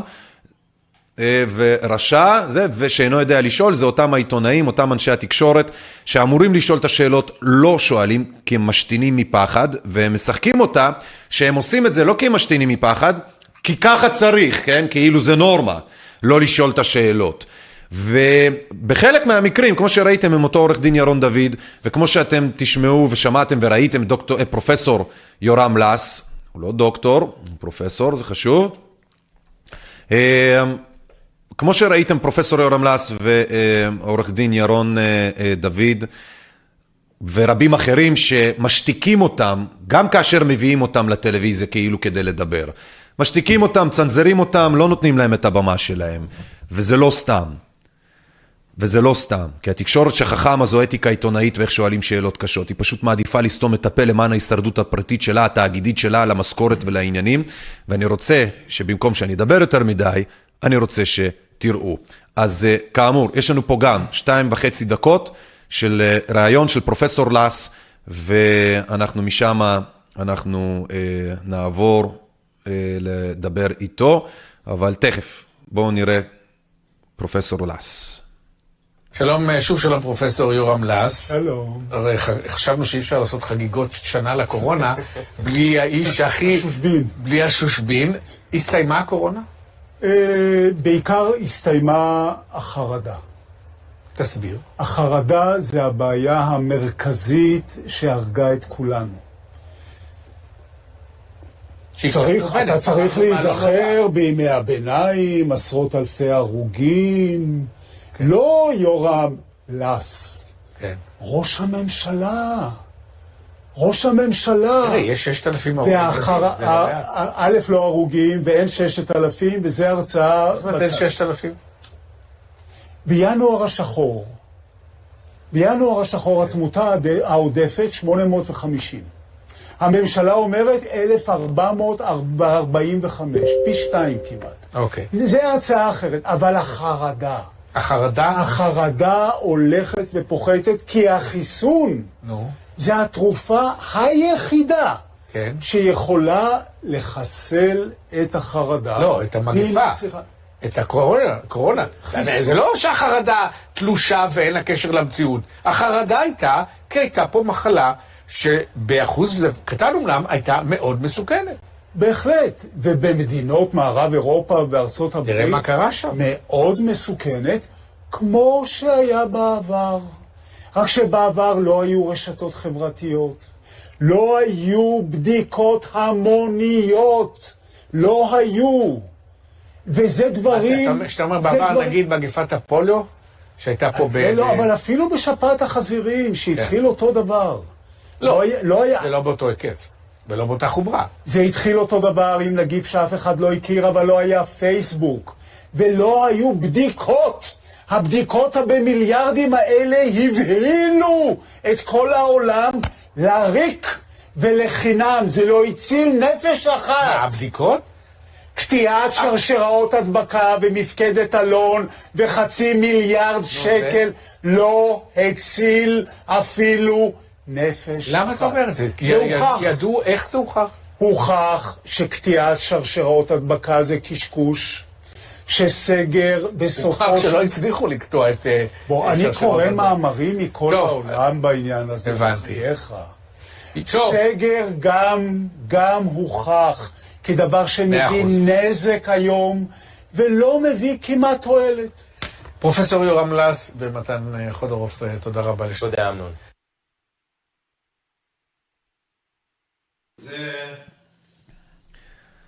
אתם מבינים, זה הרי הפרופסור שאמר את הדברים כמו שהוא אמר אותם אז, וזה בדיוק מה שקורה עכשיו. פרופסור יורם לס למעשה לא חבר שלנו, חושב כמונו בדיוק באופן זה מן הסתם, אבל הוא כן שם לב שיש פה דברים שהם לא אמורים להיות, הוא כן שם לב לכך שיש פה דברים שהם ממש ממש ממש ממש לא בסדר. ממש ממש ממש לא בסדר.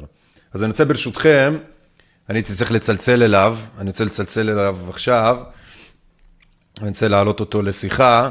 כן, זה בסדר גמור, זה בסדר גמור, זה בסדר גמור. בואו נצלצל אליו, אני מקווה שאני לא טועה במספר. יאללה, אם זה מישהו אחר, נדפקתי. רגע, אז ככה, כן, אז אנחנו מדברים על, אה, בעצם על פרופסור יורם לס, שהוא במקרה שלו לא קיבל את ה... לא קיבל את הבמה שהוא מגיע לו, וכשנותנים לו אז זה רק אה, ירידות. הלו. פרופסור יורם לס, מדבר איליאן מרשק מעיתונות אזרחית, אתה בשידור חי, צהריים טובים, אחר צהריים טובים לך. צהריים טובים. אני בדיוק הראיתי פה למאזינים שלנו והשמעתי להם את הביקור האחרון שלך בתוכנית של אמנון לוי בערוץ 13. אנחנו מדברים על אה, כל אותם הרופאים, אנשי מקצוע, עורכי דין, שמושתקים או נדחקים בכל מיני צורות ואופנים בטלוויזיה כאשר אה, יש להם דבר מה לומר שהוא חשוב. הייתי רוצה לשאול אותך, אתה עכשיו שכבר גם אתה התחסנת וכל מיני, אה, אה, אה, וכל מיני אנשים שלא האמינו שאתה תתחסן בגלל שאתה אמרת שעוד לא ידוע כל מיני, תעשה לנו סדר בדברים. באיזה עמדה אתה בדיוק אה, אוחז בעניין הזה? אנחנו סיימנו את המגפה, הייתה מגפה, אה, החיסון פתר אותה, אפשר להמשיך הלאה בחיים, איפה הדברים עומדים נכון לכרגע אה, מפיך כאיש מקצוע? אה, הייתה מגפה, היא עדיין קיימת במקומות שונים בעולם. בסדר גודל של מגפות שהיו בעבר, החיסונים זה נושא חשוב, כמו בכל מקרה של מחלה נגיפית. אין תרופות אמיתיות למחלות נגיפויות, כי זה לא חיידק. חיידק, אתה נותן אנטיביוטיקה, הוא מת. התרופה או המניעה היחידה האמיתית לווירוסים זה חיסונים, טוב שיש, ובמקרה שלנו עכשיו החיסונים הם קודם כל נגד חרדה. כי מסיבות שידועות, אה, החרדה המוגזמת היא חלק מהבעיה של הקורונה, ואין לה שום תרופה. כמו שלווירוס אין תרופה, לחרדה עוד יש פחות, מלבד החיסון. זה לא מסוכן, אה, זה- זה לא מסוכן ליטול אה, חיסונים אה, בשביל להפיג חרדה? אולי יש דרכים יותר מקובלות מחיסון, אני יודע, סיגריה, אני יודע מה, צינגלה, תרופה נגד חרדות או דיכאון, לא יודע, למה ללכת לחיסון קורונה דווקא בשביל להפיג חרדה? ראשית, אל תזלזל בנושא של חרדה. העולם הרס את עצמו בקנה מידה שמתאים למלחמת עולם, בהיקפים שלא נודעו כמוהם בגלל החרדה. והחרדה היא בגלל שבפעם הראשונה בהיסטוריה יש פה מגפה שמלווה קודם כל ברשתות החברתיות, שלא היו מעולם, ושנית כל בבדיקות ההמוניות, שלא היו מעולם. ושני הדברים האלה בתהליך שאפשר להרחיב עליו, גרמו לפסיכוזה כן. פנדמית. בכל העולם. אצלנו זה היה חזק יותר מסיבות פוליטיות שאפשר לנחש. אם תזכור מה היה בחודש מרץ שנה שעברה, שהוקמה ממשלת חירום קורונה כן. וכחול לבן התרסקו. כן. אבל החרדה, אה, שוב, היא לא תופעה ישראלית בלבד, והתרופה היחידה זה החיסון. אין תרופה אחרת להוציא גלה, זה לא מדובר על חרדה ברמה של איזה בן אדם. תגיד, אבל, בודק אבל, ש- אבל בסוף הרי התקשורת אה, והשלטונות, הרופאים, אנשי המקצוע, זה בידיים שלהם, במגרש שלהם הרבה פעמים.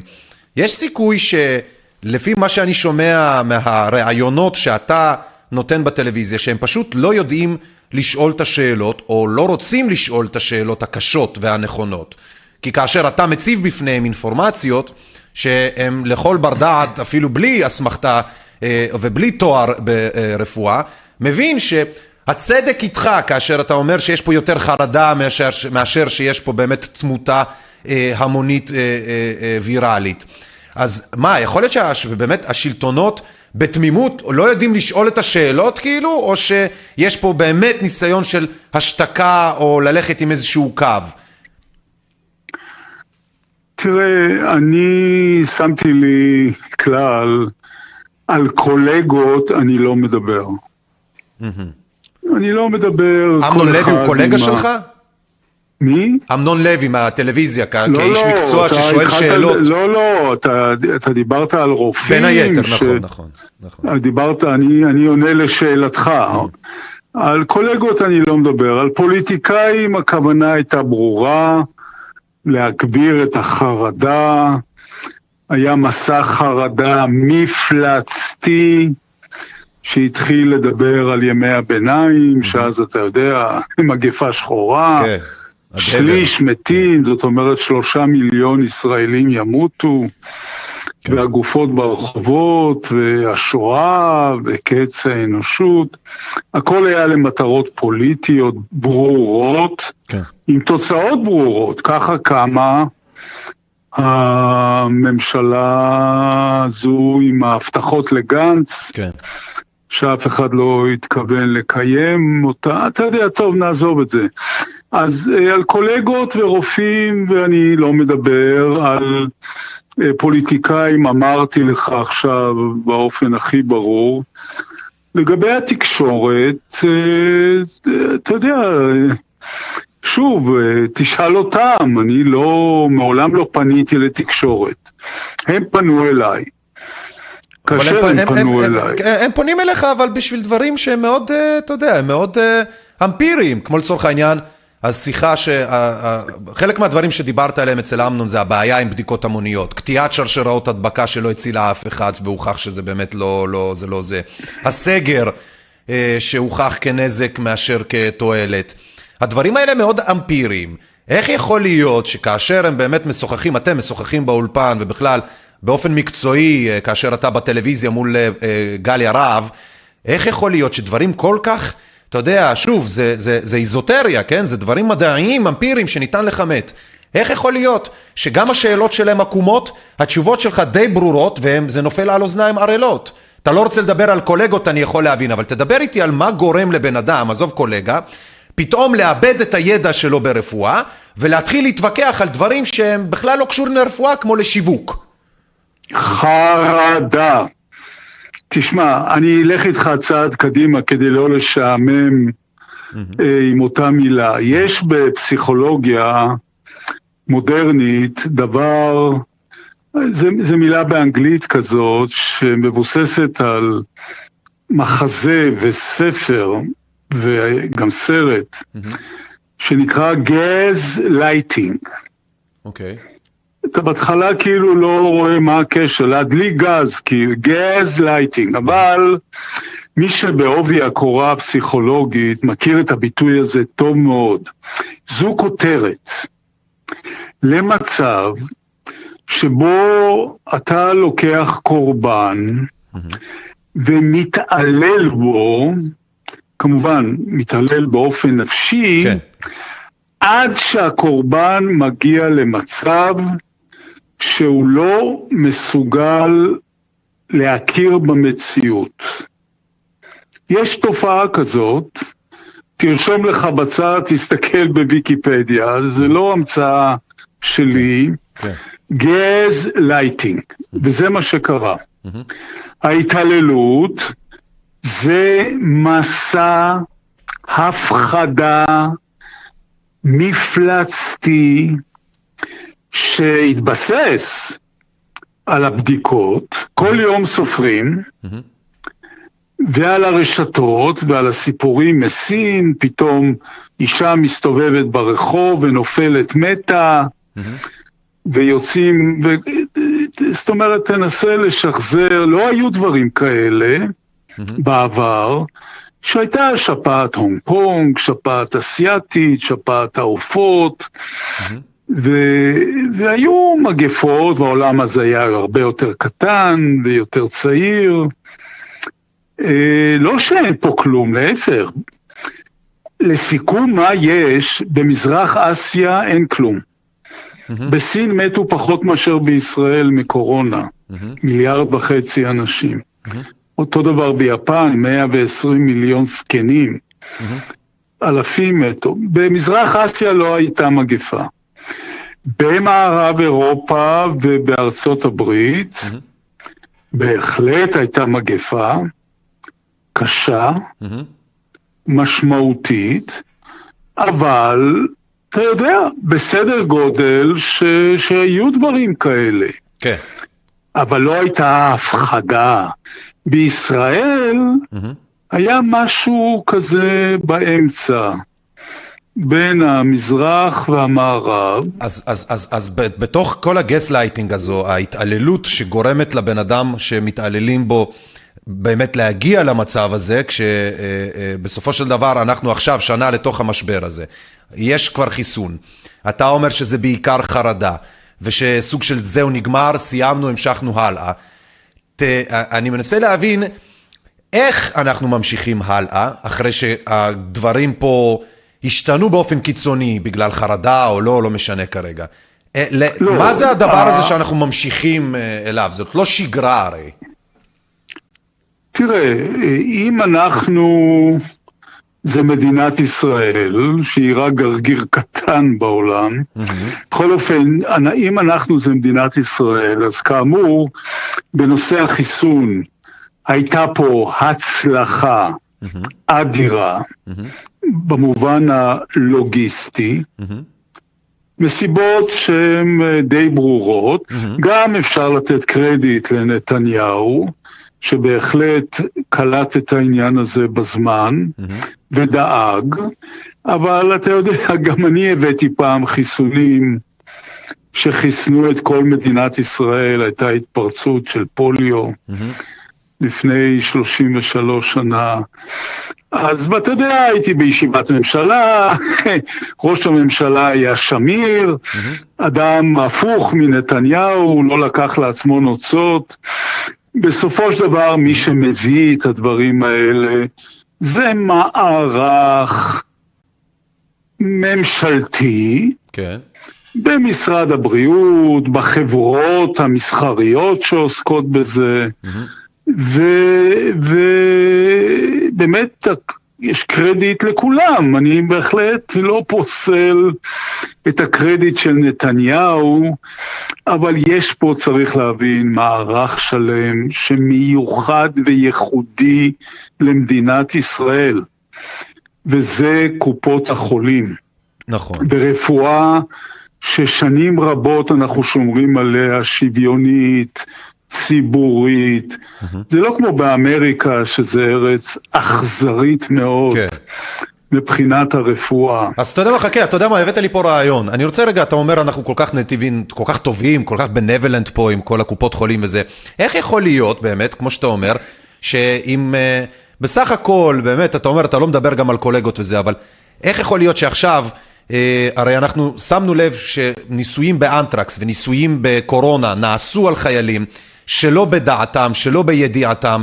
אה, באנטרקס נמצא שבאמת זה עשה נזק ופגע בהם, והם קיבלו כ-36 אלף שקלים, 700 חיילים אה, שנפגעו בדבר הזה, מהדבר הזה. בעצם הודעה של השלטונות ושל המערכות הרלוונטיות שהם לא היו צריכים לפעול כפי שהם אה, פעלו. יכול להיות שאנחנו נראה דברים דומים עם עניין הקורונה בעוד כ... לא יודע, עשר שנים, שהניסוי שנעשה על החיילים בניסיון למצוא חיסון היה ככל הנראה לא היה צריך לקרות בכלל? יש סיכוי כזה? אני לא, אתה קצת אה, דבר שלא במינו. סיפור האנטרקס זה המכון הביולוגי בנס ציונה, שדרך אגב, שוב, אני לא מדבר על קולגות, אבל אתה רואה שמהכיוון הזה אין שום תוצאות, גם בנושא הקורונה, מה שהיה ברור נכון. מראש. נכון. ומנהל המכון מתפטר עכשיו, נכון. אה, עוזב, אבל... אבל זה בדיוק על זה אני מדבר, אתה מבין? הרי פרופסור לא, לס, הרי אתה חכם. זה עולם, אחר, זה...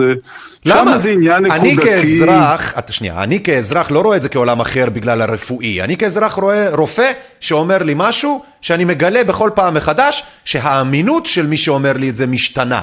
אני כאזרח מול ממשלה, אזרח מול משרד הבריאות, כן, והנציגים שלו בשנים הש- השונות והגופים השונים.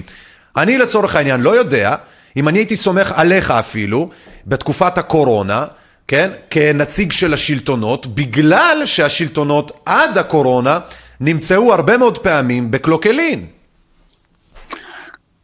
אה, שוב, אתה מדבר על הדוגמה, והיא הדוגמה כמעט יחידה בנושא האנטרקס, שזה יוזמה מקומית. היא לא מזוהה מקומית, האנטרקס זה ניסוי שבוצע על חיילים בריטים ואמריקאים בשנים שונות, משנות ה-40 עד ימינו אנו בתצורות שונות ידועות, זאת אומרת במודע, אה, של, אה, בידיעה של הנסיינים ובאי הידיעה של הנסיינים.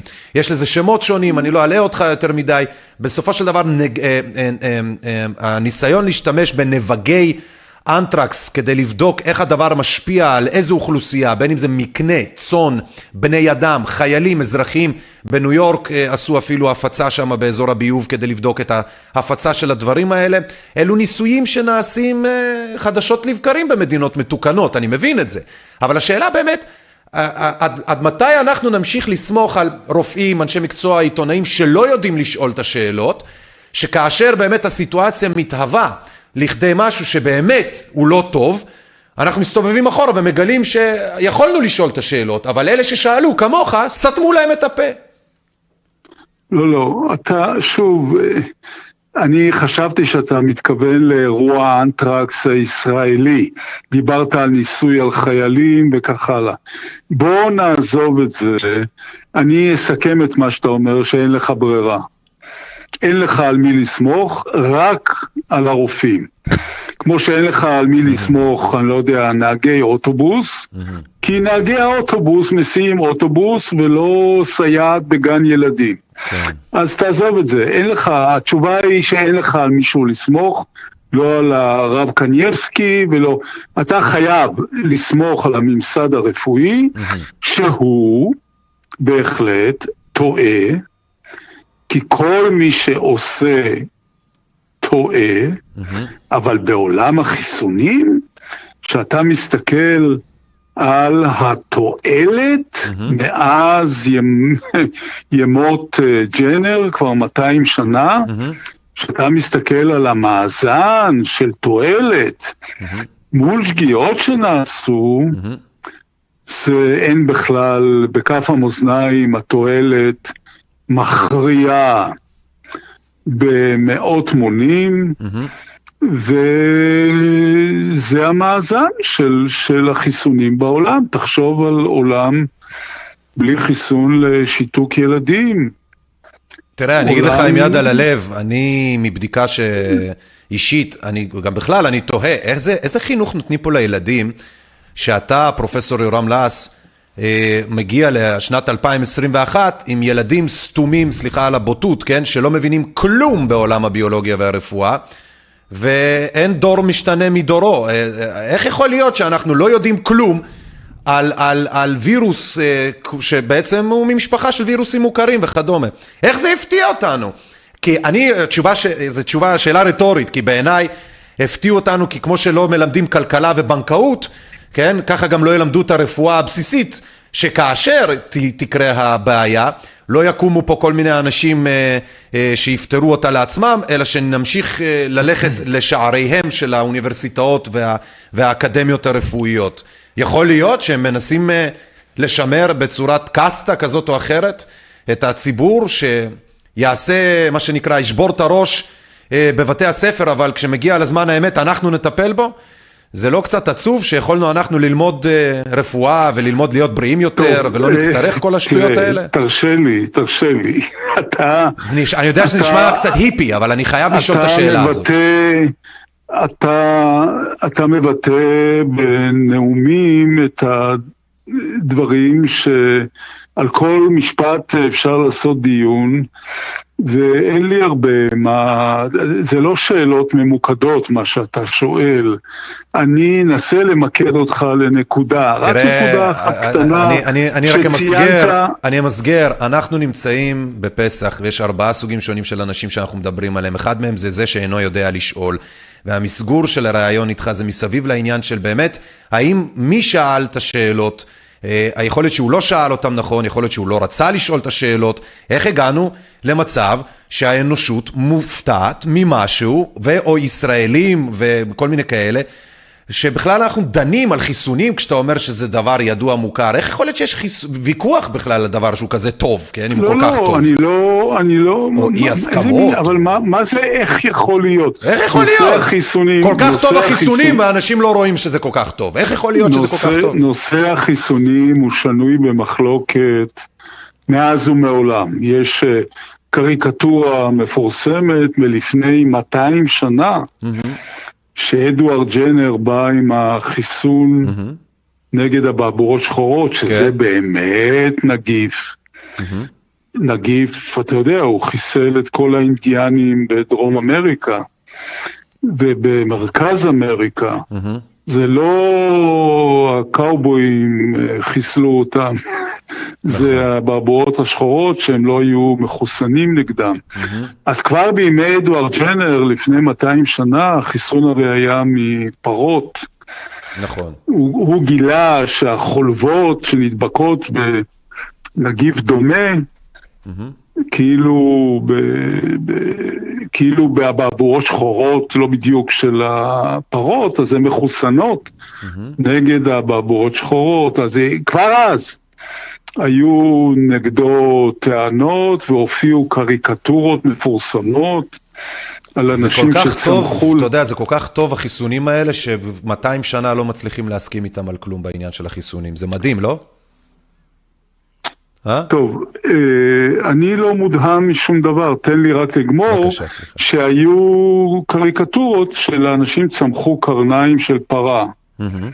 אז אה, הוויכוח קיים, אה, הוא די במישור הפסיכולוגי, שאפשר ודאי מישהו, לא אחד, בטח ניתח. השורה התחתונה זה מה שאמרתי לך ביחס לחיסונים, כולם, וקרו גם טעויות. אני אה, חולה עליך, אני חולה עליך, כי זה בדיוק מה שאנחנו טעויות. אומרים. בריא עליו. זה מה שאני אומר, יש פה את האנשים שעשו טעויות, אני לפעמים בעד. קורה טעויות נשמה שלי. אין כן, טעויות. קורות כפרה, מה, לא נורא, לא נורא, זה לא קונספירציה, כן, כן? תמות. תגידו לך טעויות קורות. אין שום קונספירציה בנושא חיסונים. לא, אבל טעויות יש. טעויות, תשמע, אתה אמרת. אין, אין שטח, אין שטח שבו מתבצעים דברים, מתבצעים במובן האמיתי של המילה, לא בדיבורים כן. כמו שעכשיו אנחנו מדברים, ומי שעושה טועה. גם זה קיים, ו... וברפואה יש המון טעויות שהן נורא כואבות. אני כי זה לא איתך. טעויות בכסף, זה טעויות בחיי אדם. אני מסכים איתך. אבל, אבל, אה, אז מה, מה, אה, אין זיהומים בבתי חולים? יש, אז מה, סגרו את בתי החולים? לא סגרו. נכון. אני אומר... אדם שמת, כן. אדם שמת מזיהום בבית חולים, וזה יותר ממה שמתו מקורונה, נכון. בהרבה, בהרבה, אדם שמת מזיהום בבית חולים זה ממש מוות לא מוצדק. נכון. זה לא צריך היה לקרות. ובכל זאת, לא סגרו בתי חולים מפני שהתועלת גדולה מהנזק. אני מבין. אמור לי, אני חייב לסיים בשאלה אחת אחרונה. מה אתה עושה בימים אלה? רבים שואלים, אה, הם פשוט לא יודעים. מה, מה העיסוק שלך בימים אלה? לא, תשמע, תפתח את ויקיפדיה ותראה מה עשיתי עד היום. לא, אני מתכוון ספציפית אני בעבודה. בגיל- אתה פרופסור רגע, אמיריטוס, אני אתה בגיל- פרופסור אמיריטוס בפר- באוניברסיטת תל אביב עכשיו, אני נכון? בגיל פנסיה, אז אין פה, אני לא מחויב לעשות שום דבר ואני לא רץ אחרי שום תואר או שום אני בכלל תפקיד. שאלתי כי ציפיתי שתגיד לי, מרשק, תעזוב אותי באימא שלך, שנה של קורונה, חפרו לי, חפרתי, חלאס, אני יוצא עם אשתי לאיזה נופש חופש איפשהו, כי התחסנתי. טוב, גם זה, גם זה אה, בארץ אפשר כבר, ברוך השם. אני המון מטייל בארץ, זה בטוח. תענוג לשמוע. המון, אני מכיר את הארץ מאוד לעומק. חג שמח, פרופ, אה, פרופסור חג יורם לס. אני רוצה להגיד לך תודה רבה ושנשתמע בהמשך, רק בריאות בלי לכם. חרדות. בדיוק. בלי חרדות. אוקיי, כל טוב, עד הפעם טוב, הבאה. להתראות, ביי. אה, וואו, אז אה, ואדי, מה יש לך לומר, אחי? זה היה טעון פה כל הסיפור. רגע, בוא נוריד את הסלייד ששכחתי לשים בזמן. מה אתה אומר על כל הסיפור הזה? אני, קודם כל, אני בהתחלה שפרופסור לס אה, קפץ לתודעתנו, ד- מאוד אה, התחברתי אליו, ומאוד הערכתי את זה, את הכנות שלו, איך שהוא כן. כאילו הוא בא, וכאילו הוא שם צד שאפילו לרוב הציבור נראה כהזיה, שם אותו ככה, כאיש מקצוע, כן. כפרופסור. עכשיו, תוך כדי שיחה, אני הרגשתי שהוא כבר לא אותו היורם לס שהוא היה בתחילת ה... הוא לא אותו היורם לס, כי הוא התחסן, החיסון השפיע. כן, החיסון כבר רואים, את. רואים כבר את ההשפעות של החיסון, וגם אסור לשכוח שהוא בכל... הוא, אסור לשכוח, לשכוח שבכל זאת הוא כאילו חלק מה, אתה יודע, הממסד, הוא לא בן אדם, הוא בן אדם שבא מהממסד עצמו, מה, מהתפיסה של המערכת הבריאות, שהכל בוודאי. זה חיסונים, תרופות, בוודאי. וזה כאילו הספק הכי גדול שתמיד היה לי על רפואה מערבית, כי וואלה, בוא, בוא כאילו נהיה בריאים, אחי, תאכל אוכל בריא, אוכל אה, טבעי, תשמור על הבריאות. תשמור, אתה יודע, ותהיה בריא, אחי, תאכל שום, תאכל זה לא fucking שום. כלכלי פשוט לשמור על הבריאות, זה אה, לא אבל כלכלי, פה, זה לא... בדיוק, כן. פה מתפספס הכל הקטע שבסופו של דבר הכל כסף ואף אחד לא אכפת לו מהבריאות שלך באמת, הכל אינטרסים של... זה מלא כסף החיסון הזה וזה... ואתה יודע, אולי כן באופן כללי, כאילו חיסונים שבדקו אותם אה, 20 שנה, זה לא כמו חיסון שבדקו אותו חצי שנה. אני ו- מאוד אוהב את יורם לס, כן? כי יש לו כאילו, הוא כמו גם תמים, גם רשע וגם שאינו יודע לשאול בבן אדם אחד, אתה מבין? בול, בול, אחי. וחכם, בול. כן? הוא כאילו הכל בזה. אתה שואל אותו שאלה, הוא יושב אצל אמנון. הוא מתעצבן שלא נותנים לו לדבר. אני מחייג אליו שיתראיין אצלנו, כן? ואז הוא עושה לי את מה שהוא לא היה עושה אצל אמנון, כן? הוא עושה לי את מה שאמנון עושה לו.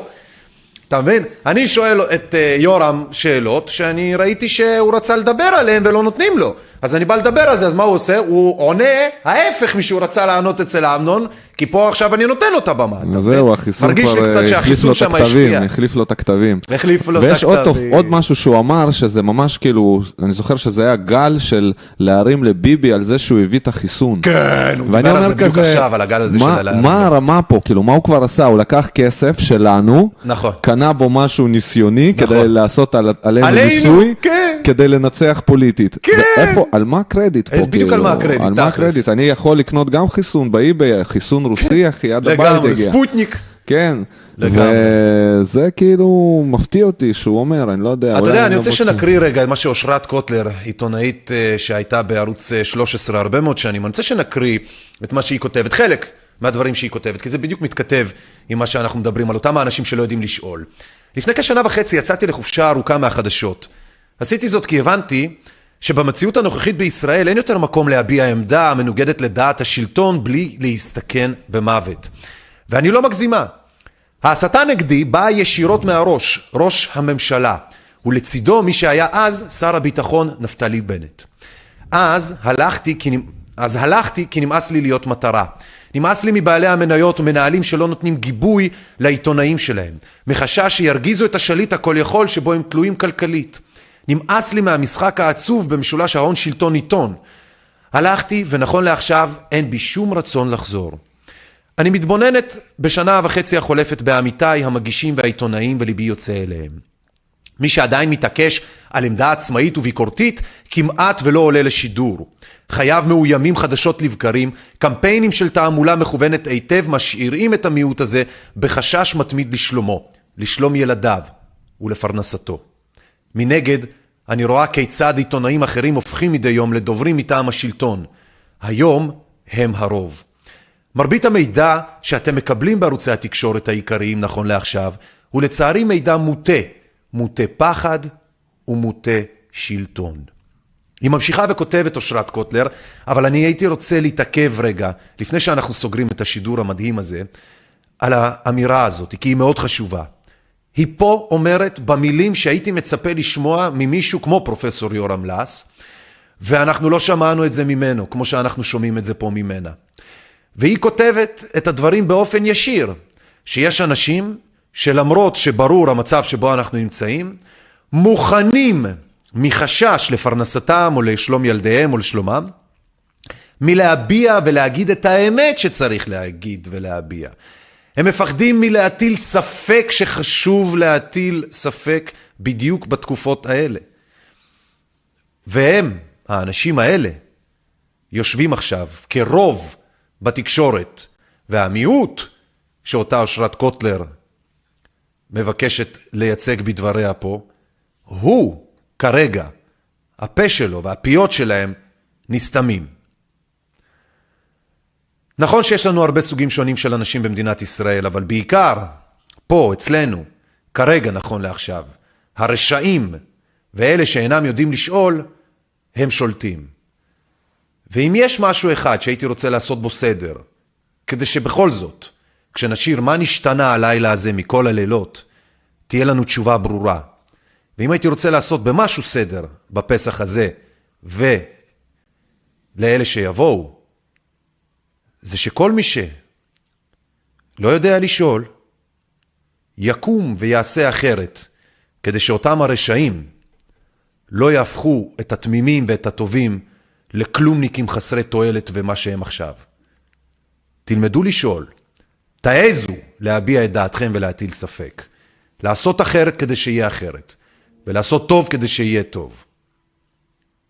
חברים יקרים, אני רוצה להגיד תודה רבה לליברטי על ההפקה, על העריכת תוכן, על הקונטרול, לאיתמר על הסאונד שעשה ובהחלט עושה, איזה שפיץ. אני רוצה להגיד תודה לדנית ולדניאל התחקירניות. אה, תחקירנית, סליחה, דנית התחקירנית, סליחה, דנית התחקירנית, ולדניאל התחקירן, ואני רוצה גם להגיד תודה לקרן, שעזרה וסייעה ומסייעת, לא רק לנו, היא מסייעת גם לאנשים טובים אחרים ולתומכים שלנו, שאתם עושים עבודה מצוינת, ולצוות שלנו כמובן. ואדים, תודה אח רבה, שלי, ברט, אה? איזה מלך אתה. רגע, חכה שנייה, אל ת- אל תזה, אנחנו נעשה עוד 30 שניות. אני יודע שהזמן אני נגמר, כבר אבל עוד שמתי 30 בווייז... אה, שמת בווייז כבר יציאה כבר מהדלת. כבר, אה, פנייה בימין. אה, אני רוצה שכל מי שיש לו מוזיקה, כל מי שהוא אה, לא מתבייש אה, לצלצל לאנשים, מי שלא מפחד מהעבודה, מתחקירנות, מלמצוא חומרים ברשת, מי שיודע איך לעשות את זה, מבין שפות, אוהב לכתוב, להתבטא, ובעיקר אחד שעושה ולא מדבר על זה שהוא עושה, אוקיי? אנחנו צריכים אתכם. info at ie2020.net info שטרודל ie2020.net זה האימייל שלנו. להדרכות שלנו משנה שעברה כדי לראות אם זה מתאים, לא מתאים, מידע חשוב כזה ואחר, יש לנו ב-VOD שלנו, שזה video.ie2020.net video.ie2020.net זה הכתובת שלנו, הכל מופיע אצלנו באתר, ie2020.net זה האתר שלנו. לתמיכה חד פעמית או חודשית, גם שם. לערוץ העדכונים שלנו ולצ'אט שלנו בטלגרם, גם באתר האינטרנט שלנו, ie2020.net. לכל האנשים הטובים שרוצים ליצור איתנו קשר ולא יודעים איך, תכתבו לנו פה בתגובות, באימייל שנתתי, ה-info at ie2020.net, ועוד כל מיני אמצעים שיש לנו בטלגרם כמובן ובאתר עצמו. זהו, מוצאי שבת, שעה שמונה בערב, שידור סוף שבוע, נעשה סיכום שבוע, נדבר טיפה על הדברים הרלוונטיים שקרו, ונראה איך אנחנו זורמים משם.